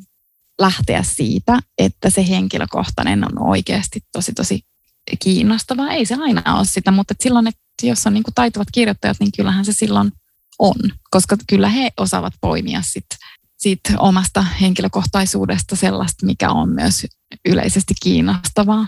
Et, Kyllä. Et niin kuin, ja se myös teki tästä hirvittävän yhtenäisen tästä kokoelmasta, koska se ei ole kauhean helppoa aina niin kuin se kokoelmien ikään kuin yhtenäisyyden illuusion luominen, mutta tässä mä, mä luulen, että tehtävän anto oli niin selkeä ja sitten ja sitten, että siihen liittyy just se henkilökohtaisuuden taso, niin, niin sitten myös lukijana ikään kuin intuitiivisesti ymmärtää, että nämä on niin kuin ikään kuin yhtä, vaikka siellä on niin kuin monta kirjoittajaa. Joo, toi on itse asiassa toi on hyvin sanottu, koska nyt sä niin avasit tavallaan mulle sen, että mikä, mikä tässä niin piti kiinni, koska antologioissa on usein se, että, että sit saattaa olla niin epäsuhtaisia tekstejä, että vähän silleen, mutta sitten tässä se on se yksi semmoinen punainen lanka, on tässä se just se henkilökohtaisuus ja just se, että se lähtee sieltä, että siellä on se ihmisen oma kokemus, että miksi tämä kirja on ollut niin merkittävä, mihin elämäntilanteeseen liittyy, mitä se antoi kirjailijana, mitä se niin opetti kirjoittamisesta ja mitä se opetti ihmisyydestä ja elämästä. Ja, ja sitten näissä on myöskin, nämä on myös tarpeeksi erilaisia, että nämä lähtee kaikki niin kuin tähän NS-tehtävän antoon hyvin niin kuin omalla tyylillään, niin kuin aivan ihanalla tavalla, että niin kuin se persona tulee sieltä, niin kuin vaikka, vaikkapa Meiju Niskala, joka kirjoittaa Tuve Janssenin kesäkirjasta hyvin niin kuin omaleimaisesti ja omalla tyylillään. Ja, ja tuli taas mieleen Meiju Niskalassa, että, Niskalasta, että, että niin kuin, kun on lukenut hänen aikaisemmat teoksensa, joissa just tämä äidin kuolema on ollut iso merkittävä tekijä, ja, ja niin kuin tietyt, tietyt omat niin kuin sairastumiset ja muut, muut haasteet, niin, niin tavallaan se, että mistä me ollaan puhuttu, että, että niin kuin taiteilijan tai kirjailijan ei tarvitse vaihtaa aihetta. Että jälleen kerran niin kuin Niskala tuo tähän taas uutta kerrosta siihen, miten käsitellä vaikkapa äidin kuolemasta johtuvaa surua, vaikka hän on sitä aihetta jo käsitellyt monesti. Mutta edelleen hän niin kuin osaa rikastaa sitä teemaa ja aihetta, ja niin kuin, että tavallaan sitä aihetta voi jatkaa käsitellä. Sen aiheen, se aihe on niin valtava ja sen käsittelyä voi jatkaa ihan surutta. Surutta oli huono sana tässä, mutta joka tapauksessa. Apua. Voimme varmasti nauraa tälle nyt. Mutta mut, mut siis vielä, vielä se, että tässä niinku, jotenkin hirveästi persona pelissä monessa, että Anna Kortela niin kuulostaa ihan Anna Kortelaiselta ja just sellaiselta niin kuin järjettömän sivistyneeltä ihmiseltä, mikä hän on, olematta kuitenkaan tippaakaan elitistinen. Sitten tässä on niin kuin joku Aura Nurmeen semmoinen läpeensä fanittava ja just sen takia niin kauhean ihana ja arvokas teksti Sirkka Turkasta. Ja sitten mä en tiedä, jotenkin niin Essi Kummun kirjoitus Lin Ulmanin Rauhattomat romaanista, jota mä en ole siis lukenut, ja johon mä nyt aion ehdottomasti tarttua. Mä en ole koskaan lukenut itse asiassa Lin Ulmanilta yhtään mitään. Mutta se oli ihana, ihana jotenkin semmoinen kepeä, ja niin kuin rajattu, mutta silti ihan hirveän laaja, laajasti avautuva teksti niin kuin kirjailijuudesta ja rakkauden ja seksin käsittelystä siihen, että tyyliin kaipaa sellaista, että olisiva minulla ollut todellinen kulttuurikoti, vaikka se olisi tarkoittanutkin, niin kuin, että siinä olisi ollut minkäänlaista emotionaalista läheisyyttä koskaan. Et ihan älyttömän niin kuin, hienoja, hienoja tekstejä, tosi kiinnostavia. Sitten mä niinku luulen, mä veikkaan, voi olla, että mä oon ihan väärässä, mutta että ainakin niinku osa, ellei jopa niinku kaikki näistä, on varmaan ollut silleen, että onko tämä nyt liian henkilökohtainen ja ketä tämä nyt kiinnostaa. Koska mm. yleensä se on aina, niinku, joka tulee eteen, jos kirjoittaa henkilökohtaisesti ja jos niinku tavallaan tyytyy ikään kuin kirjoittamaan siitä omasta mm. näkökulmasta. Eh, koska sitten just niinku pelottaa se, että ehkä kukaan ei vaan niinku ymmärrä sitä, mutta että, että nyt voimme sitten antaa täältä viestin näille kaikille kirjoittajille, että, että riittää todella pitkälle se, se niin kuin jokaisella se niin kuin henkilökohtainen mm, mm. ja todellakin kiinnostaa, että ja pakko nostaa nyt, ei, ei menemättä sen syvällisemmin siihen, niin Riikka Pelon Virginia Woolfin majakkaa käsittelevä viimeinen kirjoitus on kyllä ihan, ihan mieletön ja huomaa, miten syvällä hän on ollut siinä ja miten niin kuin Virginia Woolf on seurannut hänen elämänsä. Hänen tuotantonsa, tuotantonsa on seurannut Pelon elämää ja, ja hän käsittelee sitä niin kuin todella semmoisella tutkijamaisella, mutta hyvin kirjallisella otteella. Että se on kyllä tosi, tosi hieno. Ja sitten oli kiinnostava, kun ollaan kuitenkin puhuttu sunkin kanssa monta kertaa tässä podcastissa samastumisesta ja, ja mihin samastuu ja miksi samastumista pidetään niin tärkeänä, niin koko Hupara kirjoitti tässä kirjassa samastumisesta. Se oli semmoinen vähän niin kuin tietyllä tavalla kerettiläinen, mutta hyvin semmoinen raflaava aloitus hänen tekstilleen, että hän lukee ennen kaikkea samastuakseen. Ja, ja hän kirjoittaa, että, että ehkä se on niin kuin epäreilukin vaatimus kaunokirjallisuudelta, että hän yrittää löytää kirjaa, jossa juuri hänenlaisensa ihminen näkyy. Ja, ja niin kuin tätä on tietenkin vaikea ymmärtää, tai vaikea vaikea ymmärtää, mutta itse tämmöisenä niin kuin näistä lähtökohdista kasvaneena ihmisenä, josta kuitenkin aika moni kirja kertoo, niin, niin hän kirjoittaa siitä sillä tavalla, että, että, että hän on niin kuin, olen kohta 37-vuotias, enkä ole koskaan lukenut kirjaa, joka kertoisi työläisperheen tytöstä, jonka äiti on valkoinen ja isä Jemenin juutalainen. Että ehkä sellaista kirjaa ei siis vain ole. Tämä oli siis vain minun summaukseni hänen tekstistään. Ja, ja hän sitten kirjoittaa, että, että miten riemastuttavaa oli kohdata joku semmoinen niin lähestulkoon hänen kaltaisensa ihminen, jos kohta ei ollenkaan hänen kaltainen ihminen, Sadie Smithin nimikirjoitus miehessä. Eli, eli siinä on tämmöinen niin kuin lontoolainen Alex Lee, jonka isä on siis kiinalainen ja äiti on askenatsi juutalainen. Ja hän samastuu lähinnä tähän niin kuin Alex Leein kokemuksen siitä, että hän ei ole niin semmoinen odotetun kaltainen juutalainen. Hän, hän kuuluu tavallaan porukkaan, mutta hän joutuu julistamaan kuuluvansa siihen porukkaan vain sen takia, että hän näyttää erilaiselta. Ja sitten hän myös niin kuin löytää monia muita yhteneväisyyksiä tämän hahmon kanssa, joka nyt moni muukin voisi löytää tyylin, että on tämmöinen melankolinen ja melodramaattinen tyyppi ja, ja niin kuin kahden erirotuisen vanhemman lapsi, joka niin kuin hastlaa epätavallisissa ammateissa ja sössii ihmissuhteensa. Mutta että hänelle se on ollut niin kuin tosi merkittävä kokemus tämmöisestä hetkestä, että hän on niin kuin melkein löytänyt itsensä kirjan sivuilta. Niin, ja mäkin tota, mietin, että tavallaan hän toi hänen esseensä on niin kuin vastaus sellaiseen eh, vähän semmoinen niin haastava kommentti semmoisen mm. keskusteluun, joka on sen esseen ulkopuolella ikään kuin, tai silleen mä niin kuin tulkitsen sitä, että se vähän niin kuin haastaa jotain ajatusta, joka on siellä esseen niin kuin ennen sitä esseetä ääneen lausuttu. Ja siis mä tunnistan sen keskustelun myös ehkä just jostain sosiaalisesta mediasta ja varmasti niin kuin jostain jostain niin kuin muualtakin lehtien palstoilta, että tavallaan just se samastumisen kysymys, että niin kuin saako kir- kirjoja lukiessa samastua, pitääkö samastua, onko se niin kuin oikea mittari mitata jotain kirjaa tai kirjan niin kuin laadu, laatua. E, e, siis se, että, että pystyykö siihen samastumaan vai ei. Niin kun itse mietin, että onko tässä niin tavallaan erimielisyydessä, koska mun mielestä keskustelussa on selkeästi niin erimielisyyttä, että onko siinä kysymys kuitenkin pohjimmiltaan siitä, että sitä samastumisen käsitettä käytetään niin monessa eri merkityksessä ja sit sitä niin kun No ensi, niin kuin, e, ehkä niin kuin kaksi semmoista eri yhteyttä, missä sitä käytetään ja jotka on mun mielestä ihan keskenään erilaisia yhteyksiä. Niin mm. toinen on siis se, että jossa me puhutaan niin kuin meidän yksityiselämän lu, lukemiskokemuksesta. Mm. Eli siitä, että miksi me niin kuin ihan omaksi iloksemme luemme ja miksi me viihdymme jonkun kirjan parissa. Ja siinähän niin kuin, kysymys voi olla pitkälti just samastumisesta ja niin kuin, ja jotenkin ylipäänsä mä ajattelen, että silloin kun me niin kuin luetaan itse omaksi iloksemme, niin meidän motiivit lukea, niin sillä ei ole mitään, mitään väliä, mitä ne on. Että kaikki motiivit on ihan yhtä oikeita ja ne ei niin kuin kuulu kellekään muulle millään tavalla, että me saadaan lukea just niistä syistä, mistä me halutaan. Ja mä jotenkin ajattelen, että koko Hubaro tuossa omassa esseessään käsittelee just tätä aluetta. Mutta sitten toinen yhteys, missä niin kuin siihen samastumiskäsitteeseen suhtaudutaan taas sitten niin kuin kriittisesti, niin se on taidekeskustelu, siis semmoinen niin yleinen keskustelu, ja jossa ehkä niin kuin, ikään kuin ehkä niin kuin kritiikit tai niin kuin tämmöinen ikään kuin pyrkimys niin objektiiviseen arvioon kuin mahdollista tai analyysiin. Ja vaikka me tiedetään, että se täysin, täysin objektiivisesti ei ole niin kuin sinänsä täysin mahdollista, mutta että jossain niin kuin tämmöisessä yleisessä ikään kuin taidekeskustelussa ja analyysissä, niin mm. varmasti pyritään niin kuin löytämään jonkunnäköinen niin kuin yleis, yleispätevä mittaristo ikään kuin sille, että mikä taideteos sitten on niin kuin hyvä ja, ja, ja mitä se niin kuin, millainen teos on hyvä.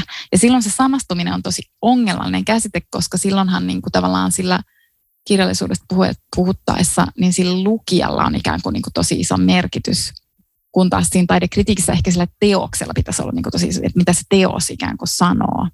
Mm. Kun samastumisessa se, että kuka sitten samastuukaan, niin se riippuu niin paljon siitä niin kuin tavallaan siitä lukijasta ja ikään kuin, että se, ikään kuin se lukija odottaa, että hänelle pitää tarjoilla sellaista, kir- tämä on nyt kärjistys, mutta että ikään kuin, että, että minulle lukijana täytyy tarjoilla sellaista kirjallisuutta, johon juuri minä voin samastua. Sehän on niin kuin hullu vaatimus sitten tavallaan niin kuin kirjailijalle, koska se ei välttämättä just kirjoita tai on ihan mahdotonta kirjoittaa niin kuin laajalle joukolle lukijoita, jotka on keskenään sitten niin kuin niin, niin. erilaisia. Mutta, mutta silti mä niin kuin, eli tämä on niin kuin yksi tavallaan miten siitä samastumista niin kuin puhutaan ja missä yhteydessä. Mutta sitten ehkä myös vähän sama kuin mitä tuossa aiemmin, kun puhuttiin cancel-kulttuurista, että sitäkin käytetään niin laajassa merkityksessä, että sitten myös sitä samastumisen käsitettä, että sitä käytetään niin kuin, että välillä se tarkoittaa sitä, että, että se lukija tykkää tai haluaa tykätä niistä henkilöhahmoista ja jos, ei, jos ne onkin vaikka ikäviä ne henkilöhahmot, niin sitten niihin onkin niin kuin vaikea samastua. Jollekin se samastuminen on siitä No sitten toiselle se on sitä, että siinä näkee niin kuin jollain tavalla ehkä just itsensä tai jonkun oman tunteensa tai, tai jonkun. Tai, tai sitten välillä se on myös sitä, että näkee siinä niin kuin itsensä kaltaisen hahmon, eli, eli että sitten se on niin kuin jonkunnäköistä, että representoidaanko niin kuin minun kaltaista hahmoa. Mm. Öm, ja näitä kaikkia käytetään niin kuin iloisesti sille ristiin, eikä niitä yleensä niin kuin sille avata, että, että että mitä se samastuminen itse kullekin sitten niin kuin tarkoittaa. Mutta mut jotenkin mä silti niin kuin, niin kuin itse, itse sitten kuitenkin niin kuin, oikein kun mä mietin, että vaikka mä niin kuin miettisin myös niin kuin taiteen kritiikkiä tai sitä tosi privaattia henkilökohtaista lukemista, niin silti musta tuntuu, että eikö niin kuin tos, niin kuin parhoissa kirjoissa kuitenkin niin kuin ole aina kysymys siitä, että me tunnistetaan siinä jotain. Että siinä on niin kuin tavallaan tunnistamisen kokemuksesta, että joko niin kuin mm. siinä tunnistaa jotain ihmisenä olemisesta, no ehkä yleisimmin ihmisenä olemisesta, mitä se ikinä sitten niin kuin onkaan. Niin. Sit, eikö se kuitenkin niin kuin loppujen lopuksi ole myös samasta? Periaatteessa siitäkin voisi käyttää siis sanaa. Niinpä, niin. Ja ehkä se on just jossakin ongelma, mitä puhutaan kansankulttuurista ja nettiaktivismista tai aktivismista ylipäätään, että, että sitten tavallaan samastuminen on niin kuin tavallaan jäänyt sille, sille tasolle, että se tarkoittaa aina sitä, että ihmisen täytyy löytää itsensä kaltainen ihminen. Hän haluaa tämmöisen kirjallisen selfien aina itsestään, vaikka kuitenkin niin ihmiset hän samastuu tosi monenlaisiin ihmisiin. Niin kuin nyt naiset ovat läpi historian samastuneet vaikkapa miehiin.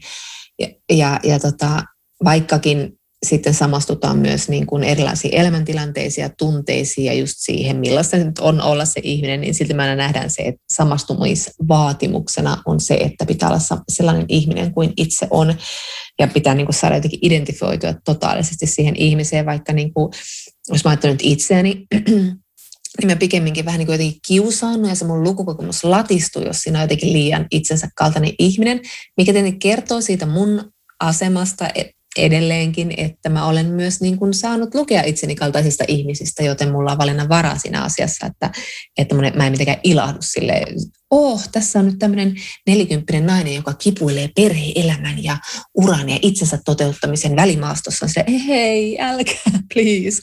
Mutta siis, niin kuin, että, että sitten on myöskin just tämä tämmöinen, tavallaan se semmoinen, että niin kuin sanoit tuossa, niin tuosta toi on niin kuin tavallaan se samastu, samastuttavuus myös sekoitetaan siihen, että hahmosta pitää tykätä. Tämä on niin kuin ehkä se raivostuttava vaatimus, mitä tulee vaikka jossain niin kuin Goodreadsissa tai jossain muualla, että en tykännyt tästä hahmosta, en pystynyt samastumaan häneen, tyhmä kirja, jos nyt näin simppelisti tämän summaan, mutta että, että tullaan niin kuin tavallaan siihen, että, että jos ei ymmärrä sitä hahmoa, ei ymmärrä sen valintoja, ei ymmärrä mitä tapahtuu, ei, ei niin kuin mitään kosketuspintaa, niin sitten tavallaan niin kuin sellainen niin kuin, sellaista laiskaa lukemista ehkä vähän, vaikka mä niin kuin tavallaan Mua ärsyttää tietty elitismi tässä, kun puhutaan siitä, että kritisoidaan tämmöistä samastuttavuusvaatimusta, kun se kuitenkin on niin moninainen kokemus. Mutta joka tapauksessa vähän sellaista laiskaa lukemista, että, että niin kuin, miksi tämä ihminen toimii näin, en ymmärrä, en tykkää. Mä niin kuin muistan nuorena, kun mä luin ekan kerran Humisevan Harjun ja sitten siinä oli Heathcliff mä en vaan voinut käsittää, miksi se Heathcliff on sellainen kuin on. Ja, ja, ja mun, mun oli hyvin vaikea niin kuin tykätä tästä kirjasta, koska mä en ymmärtänyt myöskään niin kuin Catherinein rakkautta Heathcliffia kohtaan, koska se ihminen oli aivan hirveä. Ja nyt se, se kirja on saanut sitten vähän muita sävyjä, kun mä oon sitä myöhemmin lukenut. Mutta ja, vain vähän. Mutta vain vähän. No okei. Okay. Kynäilmä. Mutta siis mietin vielä tämän, niin tämän suurteoksen kautta, että vaikka tässä niin Tiina Katrina Tikkanen, hän ei kirjoita tässä samastumisesta, mutta hän kirjoittaa siis Kreetta Onkelin iloisesta talosta, joka on ollut hänelle niin kuin käänteen tekevä kirja, johon hänellä on ollut myös erilaisia suhtautumistapoja, on sitten ollut nuori tai aikuinen tai muuta vastaavaa. Mutta sitten hän on myöhemmin, koska siis Tikkanen on kirjoittanut omasta niin kuin, lapsuuden kokemuksistaan, ikävistä sellaisista, niin, niin omakohtaisen romaanin tai autofiktion, nyt en tiedä mitä termiä tässä pitää käyttää, sori en ole niin perehtynyt, en ole lukenut sitä kirjaa, vaikka sitä on hirveästi kehuttu, mutta joka tapauksessa, niin Tikkanen siis tavallaan koki, että, että oli mieletöntä lukea Iloinen talo, jossa joku kertoo oman lapsuutensa niin sanotusti häpeällistä kokemuksista, eli äitinsä alkoholismista ja siitä niin kuin osattomuudesta, mitä koki lapsena – rehellisesti suoraan ja sitten vielä haastatteluissa tavallaan niin kuin omistaa sen tarinan ja sanoo, että, mä, että tämä on minulle omakohtaisesti tapahtunut, eikä niin kuin tavallaan sano, että se on vaikkapa autofiktiota. En tarkoita mitenkään, että hän piilo, että ihmiset piiloutuu autofiktion taakse, vaan autofiktio on autofiktiota, mutta joka tapauksessa, että hän niin kuin kertoo tämmöistä kokemusta niin kuin ne on, että hän uskaltaa. Että tavallaan tämmöinen niin kuin asia voi olla myös hyvin niin kuin häpeä, hälventävä ja hyvin niin kuin merkittävä asia, tämmöinen samastuminen tietyllä tavalla. Niin, ja siis, mutta tuossa mä mietin, että se ehkä osittain liittyy siihen, että niin osittain se liittyy siihen, että se on hänelle niin kuin henkilökohtaisesti merkittävä, mutta mm. sitten se voi myös liittyä, niin kuin, kun mä mietin sitä vaikka tuon koko Hubaran esseen kautta, että sitten niin kuin, tavallaan, jos halutaan tuoda samastumisen kautta niin kuin ilmi rakenteellista ongelmaa, Mm. Ja niin kuin käsitellä rakenteellista ongelmaa, mitä mä tuossa voisin jopa niin kuin kuvitella myös siinä onkelin kohdalla, että se vaan onnistuu kuvaamaan alkoholismia perheessä niin kuin jo, jollain semmoisella niin kuin tosi poikkeuksellisella tavalla. Ja eli että hän toi ikään kuin kirjallisuuteen siinä niin kuin jotain uutta, niin, niin silloinhan se kuitenkin niin kuin on tosi, tosi merkittävä. Nyt mä selitän tätä sekavasti, mutta siis mutta ehkä mä ajattelen tässä myös sitä Anu Silveberin kirjaa Sinut on nähty, jota me käsiteltiin ehkä aiemmin tänä, oliko se tänä vuonna vai viime vuonna. Mutta niin kun, et siinä tavallaan hän, siis Silverberg käsitteli kirjassa elokuvia ja sitä, että miten niin kuin naiset loistavat poissaolollaan tai miten naisten näkökulma loistaa poissaolollaan. Ja niin kuin siinä mielessä niin kuin rakenteellisen ongelman käsittelyssä se samastuminen samankaltaisiin hahmoihin on tosi kiinnostava kysymys. Se ei ole ehkä niin kuin sit pelkästään yksittäisen teoksen kohdalla niin kiinnostava kysymys, mutta siis niin kuin tavallaan sen semmoisen niin kuin ikään kuin rakenteellisen puutteen, koska sitä voi sanoa, että se on niin kuin selkeästi ikään kuin puute, mm, mm. niin sen kohdalla se on tosi kiinnostava tapa käsitellä just se samastumisen puutos, että, mm. että meillä on niin kuin ihmisryhmiä, jotka ei pääse niin kuin samastumaan itsensä niin, niin. Hahmoihin. Ja silloin siitä tulee just niin kuin ikään kuin, niin. se on niin kuin poliittisesti kiinnostavaa, niin kuin tälle taidepoliittisesti kiinnostavaa. Kyllä, ja mitä Hubara sanoikin tuossa, että, niin kuin, että olisihan se kiva vaan niin kuin samastua ihmisiin, nyt summaan tämän omin sanoin aika löyhästi, mutta siis joka tapauksessa ymmärsin, että ajatuksena oli se, että, että jos nyt niin kuin ihonväri ei merkitsisi, niin sitten sitä voisi varmaan samastua kaikenlaisiin, mutta kun se merkitsee, niin, niin tietenkin se niin kuin tuo siihen sen oman ulottuvuuden.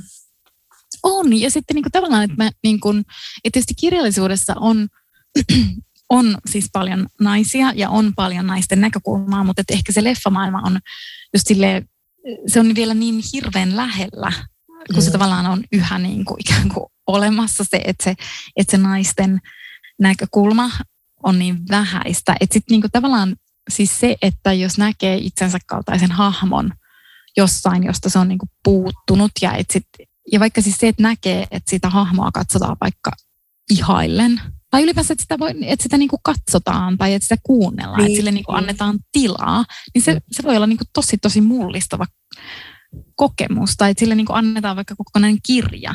Mm, niin niin. Mutta mut mä mietin kanssa, niin kun mä yritin miettiä, että mikä on kirja, johon mä oon samastunut, ja mä en, to, mä en siis tosiaankaan oikein semmoista hahmoa osaa sanoa, ja niin kuin sanoin, niin en nyt ole ihan sellaista ehkä etsinyt, mutta Mut, ja sitten se, että me, käyttääkö sanaa samastuminen edes oikein. Mutta jollain mystisellä tavalla musta tuntuu, että mä, rupesin, mä siis luin tämän suurteoksia ää, kirjan innoittamana ja Merete Matsarellan tekstin ansiosta siis nyt päätin lukea taas yhden Alice Munron kirjan tai novellikokoelma ja mä luin nyt tämän Viha, ystävyys, rakkaus, jonka yhtä novellia Matsarella käsittelee. Ja jostain syystä Munrolla on joku se semmoinen mutta tämä on ehkä typerä puhe samastumista. Jollain tavalla mä niin kuin jotenkin puen niiden ihmisten niin kuin nahat ylleni, kun mä luen niitä novelleja, koska hän siis jotenkin, hän kirjoittaa täysin erilaisista ihmisistä, kaikki ovat niin kuin keskenään hyvin erilaisia, on eri ikäisiä, on miehiä ja naisia, toki ehkä useimmiten miehiä, ei naisia, mutta, mutta jotenkin siis niihin, niissä mä jotenkin elän ja hengitän niitä hahmoja tavallaan niin kuin näin, että juuri näin, just näinkin mä, mäkin tunnen ja, ja ne ihmiset on myös hyvin ikäviä hänen, hänen teksteissä, että niin on sillä tavalla niin kuin millä tavalla tykättävä, mutta, mutta oli pakko, pakko vain sanoa nopeasti sitä Munron, Munron kirjastakin, että, että hänen, niin kuin, hänellä on kyllä niin hämmästyttävä taito kirjoittaa jotenkin niin syviä hahmoja, että, että sitä aina kun niitä lukee, niin on se, että miksi mä vaan luen näitä, koska hän on kuitenkin kirjoittanut tosi monta kirjaa ja mä oon lukenut niistä ehkä neljä tai viisi tai jotain vastaan, mutta joka tapauksessa kuitenkin niin kuin ne, ne novellit on niin antoisia ja jotenkin semmoiset, että niissä ei tule sellainen olo, että tässä nyt on mennään, otetaan sellainen kertakäyttöinen päähenkilö ja sitten kuljetaan tämä matka Asta b vaan niin kuin Matsaralla kirjoittaa jostain niin kuin Alice Munron haastattelusta, niin Munro on puhunut siitä, että hän niin kuin kuvaa novellia taloksi, että taloon mennään, se on, se on se talo, ka- kaikki ne rakenteet ja ne, ne yksityiskohdat, mitä siellä talossa on. Sinne mennään, siellä viivytään vähän aikaa, katsotaan vähän, että miten ne huoneet liittyy toisiinsa ja sitten miten, miltä se ulkopuolinen maailma näyttää siitä talosta katsottuna ja sitten niin kuin lähdetään pois sieltä. Se on minusta hirveän hyvä kuvaus, että se on valmis maailma ja siellä käväistä ja lähdetään pois. Ja sitten jää se olo siitä lyhyestäkin novellista, että se maailma on siellä jossain olemassa ja mä kävin siellä.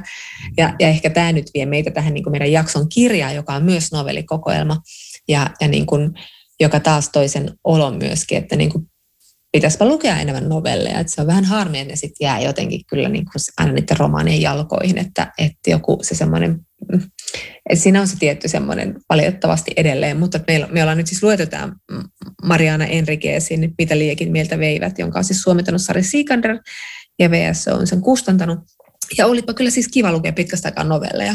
Oli, ja ehkä, siis mun täytyy siis tunnustaa, että mä en ole siis lukenut yhtään Alice Munron kirjaa. Oh, no niin, mahtavaa. No, mutta sitten sun on pakko lukea nyt. Siis, niin, ja jotenkin, mä luulen, siis, ja mun on pakko vielä sanoa, että se, jotenkin sen, niin ne Munron novellit on vielä se, että on ihan, tosi moni niistä on hirveän erottisesti latautunut, mikä on myös ihan kauhean kiinnostavaa.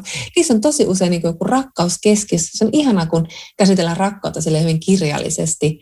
Ja tietenkin niin kuin, ei ole mitään genre, genrekirjallisuus kyseessä, niin loput eivät ole välttämättä onnellisia, mutta niissä on usein myös tämmöisiä niin kuin, mitä olisi voinut tapahtua, jos olisin sen, tehnyt sen ratkaisun. Ja vähän semmoista niin kuin ajatusleikkiä, mitä ihminen käy läpi koko elämänsä, että mitä jos, mitä jos, mitä jos. Et ehkä siinä on se myös se samastumisen pointti, en tiedä. Myyty, mä heti luen, tämä niin kuin erottisuus puhuttelee. Ei, todellakin puhuttelee. se Reginan kasvati. Nyt ollaan siirrytty Mudron novelleihin. Mä puhuttelin eri, erottisuus myös Enriquesin novelleissa, vaikka sitä oli siis suht vähän, suht vähän siellä. Vähän oli joo. Sitä oli siis ehkä yhdessä kohdassa, mutta siis se oli vaan niin hauska silloin, kun sitä oli. Mutta siis mun piti vaan siis sanoa sitä, että mä luen ehkä just novelleja siksi vähän, koska siis toi talo, metafora, mikä on ihan erittäin hieno ja ymmärrettävä. Ja just ehkä se, että sit kun sen talon jättää, niin ne henkilöt hän jää elämään sitä elämää. Niin, niin, juuri näin. Tavallaan, että ne jatkavat sitten sitä elämää, kun me emme ole sitä katsomassa. Mutta, mutta mulle tuli kyllä tästä Enriken kirjasta sellainen olo, että nämä niin kuin kaikki, kaikki jatkuu, että sitten me ei vaan saada tietää enää sitä kaikkia. Mä tykkäsin tästä ihan hirvittävästi. Mun mielestä oli ihan järjettömän hyvä kirja. Ja siis just, just siis se, että jotenkin tämä tuntui niin semmoiselta yhtenäiseltä, että ehkä niin kuin novellikokoelmassa usein mulle tulee myös sellainen olo, että, että ne on niitä niin semmoisia lyhyitä tekstejä, että ne alkaa ja loppuu ja sitten aina pitäisi jaksaa siirtyä johonkin ikään kuin uuteen, johonkin niin kuin, Kyllä. Mutta, niin. mutta sitten esimerkiksi tässä Enrikken äh, kokoelmassa, niin jotenkin musta tuntuu, että nämä niin on tavallaan siinä samassa maailmassa, mutta ne hahmot on niin jotenkin erilaiset. Mun ei niin joka kerta tarvinnut hakea ja koota itseäni uudelleen sen uud- seuraavan novelin alkaessa, vaan että että se oli niin kuin, siinä oli joku jatkumo, vaikka, vaikka ne eivät jatkaneet samaa tarinaa niin sanotusti. Kyllä, kyllä, juuri niin. Ja siis jos nopeasti nyt sanotaan, niin Marianne Enriquez on siis syntynyt Buenos Airesissa ja hän on niin kuin kirjoittanut esikosromaaninsa jo teini-ikäisenä. Ja tämä Mitä liekit meiltä vievät, veivät on siis ensimmäinen suomennettu romaani häneltä, ää, tai siis novellikokoelma. Ja, ja se on ollut tämmöinen niin kuin bestseller ilmeisesti espanjankielisessä maailmassa, mutta, mutta mä luin sitten Grantasta hänen haastattelunsa myös, että miten hän niin kuin rupesi kirjoittamaan tämmöistä kauhukirjallisuutta, koska hänen kaksi ekaa teosta oli kuitenkin tämmöisiä niin kuin realistisia, vaikkakin synkkiä. Niin hän sanoi, että hän kokeili tämmöistä niin kuin yliluonnollista kirjallisuuden kirjoittamista, mutta, mutta se ei onnistunut, että siitä ei tullut jotenkin niin kuin todellista tai hyvää. Ja sitten hänellä oli myös sellainen toinen ongelma, jota hän ajatteli erilliseksi tästä, joka oli enemmänkin tämmöinen niin kirjoitustekninen ongelma, että hän ei ollut koskaan kirjoittanut niin kuin naispuolista minäkertoja, naispuolisia hahmoja toki, koska hänellä oli se ongelma, että aina kun hän kirjoitetaan nais, naiskertoja, naisminäkertoja, niin hänestä tuntui, että se ääni kuulosti liikaa häneltä itseltään. Ja sitten hän päätti niin kymmenen vuotta sitten tuoda nämä kaksi asiaa yhteen, eli kirjoittaa yliluonnollista tekstiä tai kertomusta eli, tai kauhua ja sitten tuoda siihen niin kuin naiskertojan mukaan. Ja sitten jotenkin löysi niin kuin semmoisen oikean äänen myös sille naiskertojalle ja myös sen naiskertojan kautta tehokkaan tavan kirjoittaa sitä kauhua. Et jotenkin sen naiskertojan kautta hän pystyi niinku artikuloimaan sellaisia niinku arkisia kauhuja ja, ja hulluutta ja itsetuhoisuutta ja kaikkea, kaikkea sitä ahistusta, mikä niinku syntyy jossain niinku entisessä sotilasdiktatuurissa tai maassa, joka on niin matkanut kriisistä kriisiin ja, ja sitten ylipäätään, jossa kontrolloidaan naisten kehoa ja, ja niin poispäin. Ja, ja tämä oli kauhean kiinnostava haastattelu, koska oli jotenkin hauska nähdä, että hän jotenkin sen kauhun, kauhun kautta löysi sen niin kuin oikean äänen sille naiskertojalle. Ja nämähän on kaikki, kaikki näissä novelleissa melkein on siis naisia, erilaisia naisia, nuoria naisia, vanhoja naisia, mutta hyvin niin kuin, tosi kiinnostavia ääniä, erilaisia ääniä, että ei todellakaan ole mitenkään yhtenäinen kertoja, niin eikä kaikki ole minä kertoja myöskään, mutta, mutta jotkut ovat. Niin, muistaakseni siellä on vain yksi äh, teksti, joka on miehen näkökulmasta. Joo, joo, taitaa olla. Kirjoitettu. Ja sitten tavallaan ehkä, kun tätä myös kuvataan just silleen, ja tämä on helppo kuvata silleen, että nämä on tämmöisiä kauhunovelleja, mm. mutta tavallaan siinä on niin kuin kaksi sanaa yhdyssanana, jotka voi herättää kauhua monessa sille, että ei kiinnosta yhtään. Öm, mutta mutta siis mun täytyy sanoa, että jos vaikka ei siis tykkäisi erityisesti kauhukirjallisuudesta, niin tämä voi silti tämä kirja todellakin olla juuri sinulle tarkoitettu, koska mä en lue hirveästi kauhua. Mä siis lapsena lukenut jotain Stephen Kingia ja siis mm. osittain siellä on niin kuin mun suurimpia lukukokemuksia hänen kirjoissaan, mutta sen jälkeen mä en oikeastaan ole lukenut. Niin kuin sun kanssa luettiin, Jonna, siis toi Frankenstein. Niin, ja sitten kyllä tykkäsin ihan siis tosi tosi paljon, mutta kun sillä oli vähän semmoista samaa, että koska tätä mä oikeastaan luin aika realistisena kirjana, että tämän pystyy oikeastaan lukemaan niin kuin realistisena kirjana, jossa tapahtuu jotain kummallisia asioita. Ja siinä Frankensteinissa on vähän niin kuin sama, vaikka, vaikka, vaikka onhan se nyt ihan siis selkeästi silleen niin kauhua, mutta siis silti, että mm. et senkin, siksikin mä varmaan niin. just tykkäsin tästä. Just niin.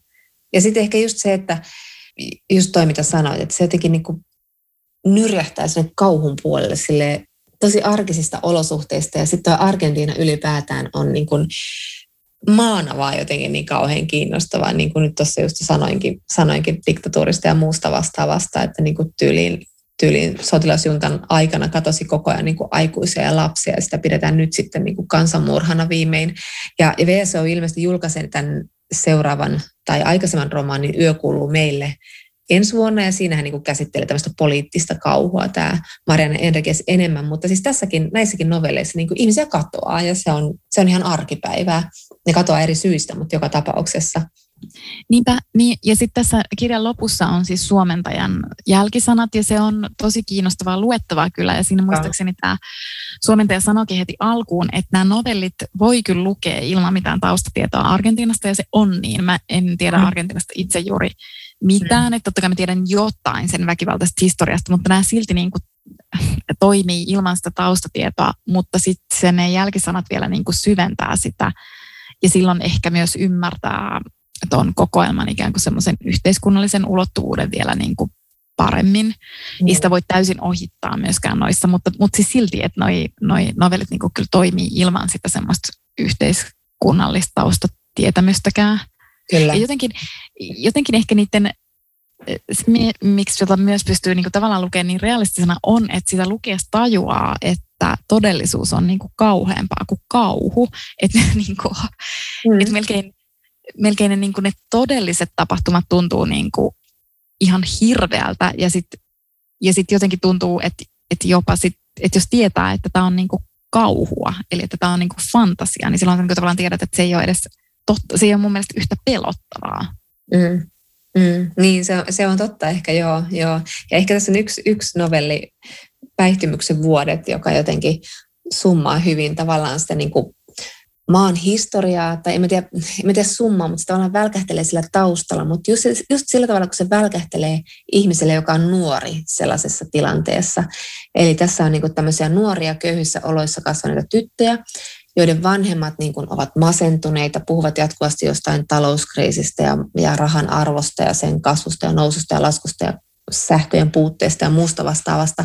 Mutta ainoa, mikä näitä mimmejä kiinnostaa, on saada pää sekaisin. Tietenkin he ovat nuoria ja, ja olot ovat niin kuin aika ankeat.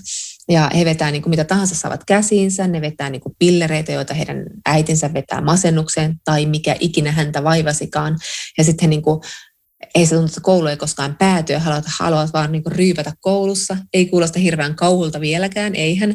Ja sitten tässä on niin kuin, niin kuin tällaisia kohtia, että Ximena tai Himena joutui vatsahuhteluun ja syy vieritettiin meidän niskoille. Ihan sama meille, rahamenetys meitä siinä lähinnä harmitti. Silloin aloimme inhota rikkaita. Ja, ja niin kuin se, se talouskriisi näkyy siellä aikuisten elämässä, mutta siitä kuuluu vain semmoisia kaikuja näiden nuorten elämään. Ja, ja niin kuin se kauhu syntyy jotenkin siitä semmoisesta mä tiedän, mistä se syntyi se semmoinen, se, se tässäkin, tietysti tässäkin novellissa, jossa ei ehkä ole mitään yliluonnollista sinänsä, se on aika realistinen novelli, mutta siinä on jotain sellaista, se sellainen niin kuin nuoruuden uhka ja se päihtymys ja poikaystävät ja sitten se semmoinen niin ystävän ulos sulkeminen, kun hän löytää poikaystävän ja semmoinen niin pelottava semmoinen Virgin Suicides tai, tai Heavenly Creatures tyylinen semmoinen tyttöjen toisien, toistensa lietsominen sellaiseen niin kuin intohimoon ja kuumeeseen. Niin, ja sitten no kun mä mietin, että tuleeko se, niin kuin se kauhun tunne tuossa kirjassa siitä, että tosi usein ne hahmot on kuitenkin jollain tavalla niin kuin tosi yksin. Ja esimerkiksi tuossa, että ne on kuitenkin niin kuin teinejä, ne on käytännössä siis lapsia. Mm. Mutta ei niitä aikuisia niin kuin kiinnosta niiden puuhat. Että ne lapset siellä mm. niin kuin on sille yksin. Sitä yhteiskuntaa ei kiinnosta yhtään, sitä infrastruktuuria ei käytännössä niin kuin ole. Niin. Ja, niin. ja niin kuin täällä, niin kuin näistä novelleista niin kuin silleen, että sähköt saattaa olla loppu, kun kun ei nyt vaan ole. Sitten on jotain päiviä, jolloin ei ole sit sähköä ja on niitä niin semmoisia mielettömiä maantiepätkiä. Se maakin on niin kuin välillä niin autio, tietysti kun se on niin kuin, siis silleen, että, että on jotain tienpätkiä, jotka ovat niin kuin täysin autioita ja sitten siellä on vaan jotain hyljättyjä niin kuin puistoja, jotka ovat ehkä joskus olleet kukoist, kukoistaneet, mutta näin ei enää ole. Että tavallaan silloin niin kuin se yhteiskunta on romahtanut ja sitten jotenkin – niin kuin ei se perhekään, siellä ei niin kuin tavallaan ole niitä semmoisia, että jos ei ole sitä yhteiskuntaa, niin ei ole oikein sitä perhettäkään. Mm. Ja sitten ja sit ne hahmot on myös silleen, että jos ne on niin kuin aikuisia hahmoja, ne voi olla naimisissa, mutta niin kuin sille, ei niillä ole yhteyttä siihen puolisoon. Ei todellakaan. Ja osittain mä, niin kuin, ja osittain mä niin kuin just luin sille, että onko se niin kuin, että välillä tuntuu, että ne on myös niin kuin mielisairaita ne kertojat, että ne on niin kuin, että ne saattaisi olla vaikka niin kuin hulluja, jotka elää niin kuin jossain omassa todellisuudessaan, mikä on tietysti myös niin kuin ihan mielettömän yksinäinen kokemus ja se on sitä myös lukijalle. Mm. Öm, tai että onko se niin kuin masentuneet, osahan niin kuin kertookin olevansa näistä henkilöhahmoista masentuneita ja masennus on tosi yksinäinen kokemus mm. tai, tai kärsikö ne ahdistuksesta. Ahdistus on niin kuin ihan mielettömän yksinäistä. Et niin kuin, se on mun mielestä ehkä se, se yksi kauhun tekijä. Ja sitten toinen tekijä on se, että se kyllä niin käyttää mm, sitä jännitettä ihan todella taitavasti toi kirjailija, koska siis niin kuin, mua niin kuin pelotti sille, että mitä seuraavaksi tapahtuu. Mm. Niin kuin, mm. koko ajan joutuu niin kuin pelkäämään, että apua, mitä tapahtuu seuraavaksi, vaikka ei välttämättä tapahdu itse asiassa loppujen lopuksi hirveätä, tai sitten voi olla, että tapahtuu. Mun teki ihan mielettömän vaikutuksen se yksi aika lyhyt novelli, jossa oli se, oli koulus, koulussa ja siinä oli se yksi tyttö, joka niin kuin teki itselleen, mä niin kuin tulkitsin, että hän oli ehkä skitsofreenikko tai jotain, hänellä olisi niin kuin sisäinen ääni, joka käski häntä tekemään asioita tyyliin, repimään kynnet irti. Se on hyvin siis tämmöinen niin kuin väkivaltainen mm. novelli. Se on niin kuin ihan mielettömän hurja, mutta mä luin ihan sitä silleen niin kuin henkeä aukkoen, koska siinä sai niin kuin todella pelätä, että mitä siinä seuraavaksi niin kuin tapahtuu, mutta se käyttää sitä kikkaa niin kuin noissa muissakin novelleissa, että vaikka siellä ei tapahtuisi mitään niin kuin ihan kamalaa, mutta se koko ajan niin kuin pelkäät, että... Kyllä. Ja ehkä niin kuin tässä on kaksi semmoista selkeää semmoista niin kuin kauhun tämmöistä niin kuin mm, perinteisiä elementtejä käyttävää novelleja. Toinen on Adelan talo, muistaakseni sen nimi on, joka on siis semmoinen niin kuin koottilaisesti se talo on usein se goottikauhun se paikka, jossa tapahtuu kummitustalo. Ja, ja tässä on niin kuin kolme lasta, kaksi kaksi heistä on sisaruksia ja he alkavat seurata kauhua ja katsoa kauhuelokuvia ja innostuvat jotenkin siitä maailmasta. Ja sitten he kiinnostuvat naapuruston tämmöisestä hylätystä talosta ja päättävät mennä sisään siihen taloon. Ja se on aivan kammottava novelli. Siellä tapahtuu tietenkin hirveitä siellä talossa ja se on kerrottu ihan mielettömän hienosti. Se oli niin hirveä se novelli, että, että mä olin siis kesämökillä vielä mä lukemassa näitä novelleja ja siis ympärillä oli ihmisiä kyllä nukkumassa, mutta mä luin yksin sitä semmoisen niin aurinkokennon lampun valossa, joka näytti vähän huonosta valoa. Sitten siinä vaiheessa mä niin kuin, mä sanoin, että ei jumalauta, mun täytyisi mennä tuonne puskapissalle tuonne ulos. Mä en pysty, mä, mä en nyt pysty, mä vaan nukun ja sitten mä herään jossain vaiheessa menen siitä vasta, koska mä en pysty liikkumaan ulos, koska se oli niin hirveä. Ja, ja samanlainen se taas toinen oli semmoinen niin kuin, oikein tämmöisiä niin kuin tämmöisiä, tätä tämmöistä perinteistä trooppia äh, hyväksi käyttävä tarina siitä semmoista niin kuin hirviömäisestä lapsesta tai kauheasta lapsesta. Eli tässä on just tämmöinen nainen, joka kärsii masennuksesta. Eli hän on tavallaan niin kuin epäluotettava todistaja kaikille ja hänen miehensäkin on ihan tympääntynyt tähän niin kuin naiseen ja hänen, niin kuin, hän ei ota todesta ollenkaan tätä naista. Tämä on hyvin niin kuin perinteinen juttu, mutta sitten tämä, niin kuin, hän todistaa uuteen asuntoon muuttaneena naapuritalon sisäpihalla hän näkee lapsen jalan, joka on kahlittuna kahleeseen. Ja sitten hänen miehensä ei tietenkään näe tätä samaa, kun hän menee sitten myöhemmin näyttämään tätä, tätä asiaa ja sitä ei enää ole siellä. Ja sitten nainen päättää tutkia, menee siihen naapuritalon huoneeseen ja löytää sieltä mitä. Ja sitten hän vaistoaa, että huo, aamu alkaa pelottaa, vaan kerronkin tätä, mutta hän vaan istuu hänen sängynsä, viere, sängynsä vieressä ja, ja sitten siinä tulee niinku semmoinen oikein semmoista niinku perinteistä kauhua tapahtuu siinä lopussa. Ihan hirveä tarina sekin, aivan kauhea, siis ihan hirveä. Tämä oli kyllä niin kuin, tosi, mutta, mutta tosi siihen... groteski, siis ihan semmoista, niin kuin, mutta siis kaikki ei ole todellakaan tällaiset, niin kuin, joku on tosi realistisia. Ja, ja sanon vielä tämän yhden, joka on niin kuin, kans tosi tehokas, mutta joka on niin kuin, tosi realistinen tietyllä tavalla, kunnes se yhtäkkiä ei ole yhtään realistinen. Eli tässä on tämmöinen niin kuin, mustaveden syvyyksissä on tämmöinen syyttäjänainen, joka niin kuin, yrittää saada poliisia nalkkiin siitä, että he ovat tappaneet kaksi slummipoikaa hyvin niin kuin, nähty ja koettu ja, ja niin kuin todellinen tilanne Latinalaisessa Amerikassa monessa maassa. Ja sitten hän menee, niin kuin, saa vinkin, että tämä toinen poika on itse asiassa elossa ja lähtee sitten sinne slummiin, missä tämä poika asuu. Ja tämä slummi on rakennettu tämmöisen löyhkeävän joen varteen, mustan joen varteen käytännössä.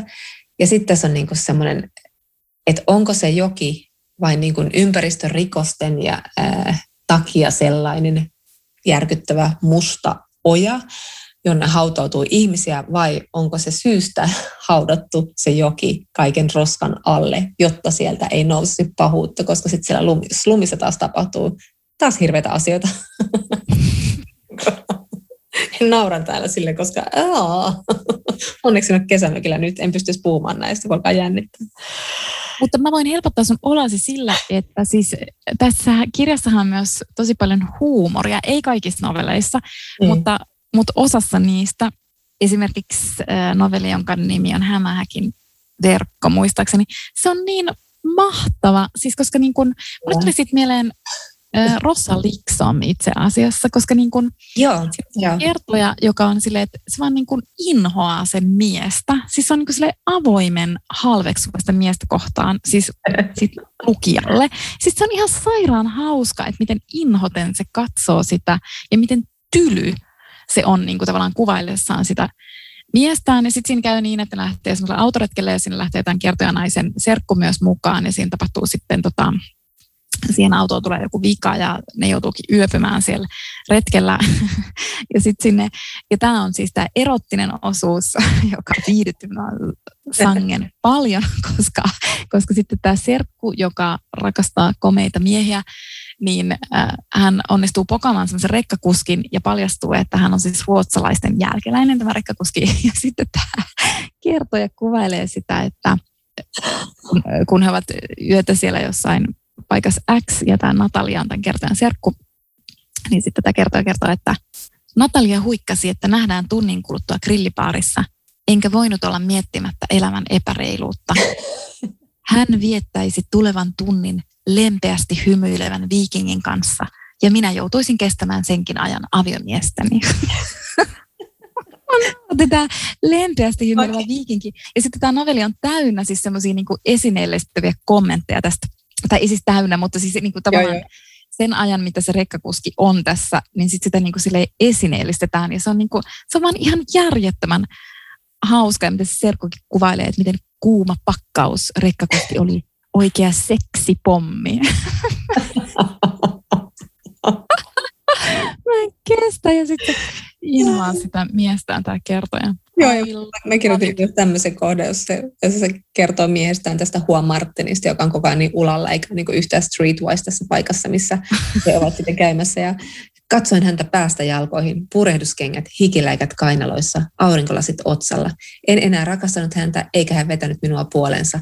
Mieli hyvin olisin luovuttanut hänet presidentti Strossnerin militaarien käsiin ja antanut tehdä hänelle mitä huvitti. että, se, että se kertoo kutsuu sitä viikinkiä myös vaaleaksi komistukseksi. ja sitten se haaveilee, että voiko se sen serkku dumpaisi sen, niin kuin se aina dumppaa ne kaikki komeat miehensä. Ja sitten se rekkakuski tajuaisi, että hän onkin aina rakastanut tätä Natalian serkkua, eli tätä kertoja. Tämä on niin törkeän hyvä. Mutta siis, mut siis tästä tuli mieleen Rosa Liksom. Ja sitten tässä on siis ähm, novelli, jonka nimi, oliko se nimi Pääkallo tai jotain, mutta se kertoo semmoista naisesta, ja siis mä rakastan, että, se on niin, että ne on niin friikkejä ne naiset. Mm, mm. Mutta se kertoo semmoista naisesta, joka, joka tota löytää pääkallon ja sitten se niin jotenkin tavallaan vähän niin kuin ihastuu siihen. Tai sitten pääkallosta tulee tosi tärkeä sille, ja se niin kuin rupeaa kasvattamaan ikään kuin sen pääkallon ympärille semmoista persoonallisuutta sille pääkallolle. Mm. Ja se hankkii sille peruukin ja, ja silläkin on niin kuin maailman semmoinen tylsin, ei hirveä mies, mutta siis maailman tylsin mies, että se inhoaa sitä miestä ja loppujen lopuksi mies niin kuin jättääkin sen, kun se pääkalojuttu on sille vähän liikaa. Ihmettelen kyllä miksi. Mikä se on niin sairaan hauska ja siitä mulle puolestaan tuli mieleen joku Kalervo Palsa tai jotain. Että tämmöisessä, niin, hmm. tavallaan tämmöisessä niin kuin, ikään kuin pohjoisessa groteskissa outoudessa niin kuin jotenkin samaa niin kuin sen, sen tommosen, tommosen tota kunnon lattarimeningin kanssa. Eli tango ja tämä. Pakko vielä nostaa tämä yksi, eli niminovelli, jossa siis on aiheena tämmöinen niin kuin naiset, jotka al- alkavat polttaa itseään. Se on semmoinen niin kuin tosi alleviimaton kuvaus just siitä väkivallasta, mitä naiset kohtaa latinalaisessa Amerikassa ja siinä niin kuin kerrotaan, kuinka miehet ovat syyttäneet naisia maailman sivu, mutta nyt he tekevät sen itse. On siis tämmöinen palavien naisten liike, jonka etunenässä on tämmöinen metrossa tavattava nainen, joka kiertää siellä. Hän on kaunis nainen, mutta hän on palannut puoliksi ja hän, hän on hyvin niin kuin groteski näkö, näky. Ja, ja tota, sitten tämä nainen julistaa TVlle ja medioille, kun on alkanut tulla ilmettä tätä, että naiset polttavat itsensä niin kuin, ja ne, jotka selviävät, niin jatkavat vain elämäänsä just sen näköisenä, kun ovat sen palamisen jälkeen. Ja tämä metrossa tavattu nainen sitten toteaa medioille, että miehet saavat luon tottua puoliksi palaneisiin naisiin, suurin osa tulee näyttämään tältä ja kauneus saa ihan uuden merkityksen. Ja, ja siinä kuvataan, kuinka niin kuin vähitellen näitä naisia alkaa olla koko ajan enemmän ja he istuu, he liikkuu busseilla ja he istuu niin kuin terassilla kahvikuppi tällaisten niin kuin vääristyneiden toisinaan nivellettömien sormiensa välissä. Saisivatko he töitä jostain? Milloin koittaisi miesten ja naishirviöiden ihanen maailma? Ja minusta oli ihanasti niin kuin jotenkin käsiteltiin tätä aihetta, joka on, jota on ehkä vähit, vaikea käsitellä, koska se on niin kauhea itsessään, niin sitten se vietiin niin kuin tähän suuntaan. Ja sitten ehkä niin kuin tohonkin liittyen, mutta yleisestikin tässä kirjassa niin kuin mietin, että miten tyynesti nämä kirjan henkilöhahmot ottaa kaikki kauheudet vastaan. Siis että, että tämä, tämä, niin kuin, tämä kirjailija kirjoittaa, että ne, ne, että ne saattaa vaikka itkeä ne hahmot tai muuta, mutta muuten ne niin kuin ottaa tavallaan asioita niin tyynesti vastaan. Ja mulle tuli jotenkin, niin kuin, tai ehkä tyyni on niin kuin väärä sana, mutta, että, mutta että ne on niin kuin, tavallaan, että sekin lisää sitä kauhun tunnetta, että ne on niin kuin tavallaan tottuneita niihin mm. kauheuksiin, niin, niin silloin on niin kuin turha hukata energiaa siihen, että et, et, et sitten tekisi jotain niin kuin mieletöntä numeroa. Se on kiinnostavaa tämä ylipäätään tämä niin kuin just, että et, et nyt on niin kuin naiset on kirjoittanut nyt tai naiset on aina kirjoittanut paljon kauhua, mutta siis niin kuin just joku, että meille tulee ekana mieleen Stephen King, kun tavallaan niin kuin paljon ehkä legendaarisemmat tarinat, ei ehkä yhtä tuottelija, se oli aikoinaan Shirley Jackson, josta me ollaan joskus ehkä puhuttukin tässä podcastissa, mutta joka tapauksessa, että se ehkä niin kuin, tässä tulee myöskin se, että on hienoa, että naiset on ottanut taas tämänkin genrekirjallisuuden jotenkin omakseen, ja nyt on tullut paljon myös niin kuin, ruskeiden ja mustien, ruskeiden ja mustien, mustien naisten kirjoittamaa kauhua, ja naiset on tehnyt paljon niin kuin eri laista ne ottaa niin tämmöistä goottigenreä tai folk-kauhua tai niin tämmöistä kansantarinoista kumpavaa kauhua. Mutta niin tavallaan ymmärrän sen, että se on, se on, niin kuin, se on kiinnostavaa, koska kun ajattelee, että naisille aina kerrotaan, että maailma on vaarallinen paikka ja, ja niin kuin naiset oppii siihen, että, että että se on vaarallinen paikka, niin miksi ei käsitellä sitä kauhun kautta, jossa sitten voi ehkä joskus myös, niin kuin, ehkä ei kirjallisuus niin paljon, mutta kuitenkin niin vaikka leffoja, niin siellä voi sitten niin kuin tylin pamputtaa sitä hirviötä päähän tai niin kuin vetää joku mieletön kostofantasia ja toteuttaa tai käyttää noitamaisia voimia tai, tai silleen niin kuin replayna tykittää semmoisilla, mikä se on, liekin heittäjällä hirviötä naamaa ja kantaa toisella kädellä kissaboksia. Et on se, niin kuin, on se niin kuin joku semmoinen niin kuin syy tai niin kuin, se on ihan loogista. Et, on, on. naisten genri on. niin vahvasti. Ja siis naisethan katsoo paljon kauhua myös, jos puhutaan leffoista ja, ja niin kuin, ja mä luin äh, Gina Davis-instituutin hiljattaisen tutkimuksen tästä aiheesta, että, että naisilla on jopa enemmän puherooleja kauhuleffoissa kuin romanttisissa leffoissa. Eikä nämä puheroolit siis nykyään tarkoita sitä, että se on vaan se sekstava teinimimmi, joka listitään ekana ja joka pääsee kirkumaan sen ekan viiden minuutin aikana, vaan niin kuin se keskittyy myös naisen kokemuksiin maailmasta ja kuinka pelottava paikka se on. Niin, niin, niin. Ja sitten tavallaan siis naisethan myös lukee tosi paljon true crimea esimerkiksi, mitä ei niin kuin yleensä siis ajatella, mutta että naiset on niin kuin myös tosi obsessoituneita niin kuin true crimeen ja se liittyy mun mielestä osittain tuohon samaan. Mutta, mutta tätä kirjaa lukiessa itse asiassa mä en voinut olla ajattelematta, vaikka ehkä tämä on ihan tyhmä ajatus ja niin kuin epäreilu kaikkia kohtaan, mutta silti mä ajattelin, että jos miehet lukee tätä kirjaa, niin sitten mä, mä en yhtään ihmettele, jos niille tulee semmoinen olo, että naiset on kyllä ihan hirveän pelottavia, koska, koska tämä on niin, kuin, niin friikki tämä kirja. Siis, niin kuin, siis ihan mahtavalla tavalla. Mutta siis tavallaan, että mielikuvitus on jotain semmoista niin kuin tässä kauhussa, että, että niin kuin mä on vaikea kuvitella, että joku mies kirjoittaisi tämmöisen. Niin on. Tämmöistä hirveän hyvä ajatus päättää, että hirveän pelottavia ja repii siitä jotain tyydytystä. Kyllä. Mutta hei, hyvää yötä. Jatkamme sitten taas joskus. Jatkamme. Onneksi sun ei tarvitse käydä pimeään yöhön nyt. Ei tarvi, ei tarvi, eikä tarvi mennä puskapissalle, koska on taas nyt omakotitalossa. Mutta, Hei, maaseutu, mutta niin. maaseutu on pelottava paikka, se on kauhussa nähty monta kertaa.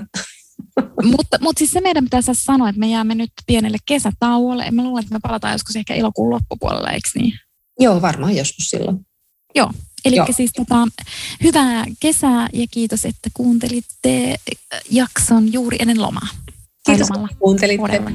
Moi. moi. moi.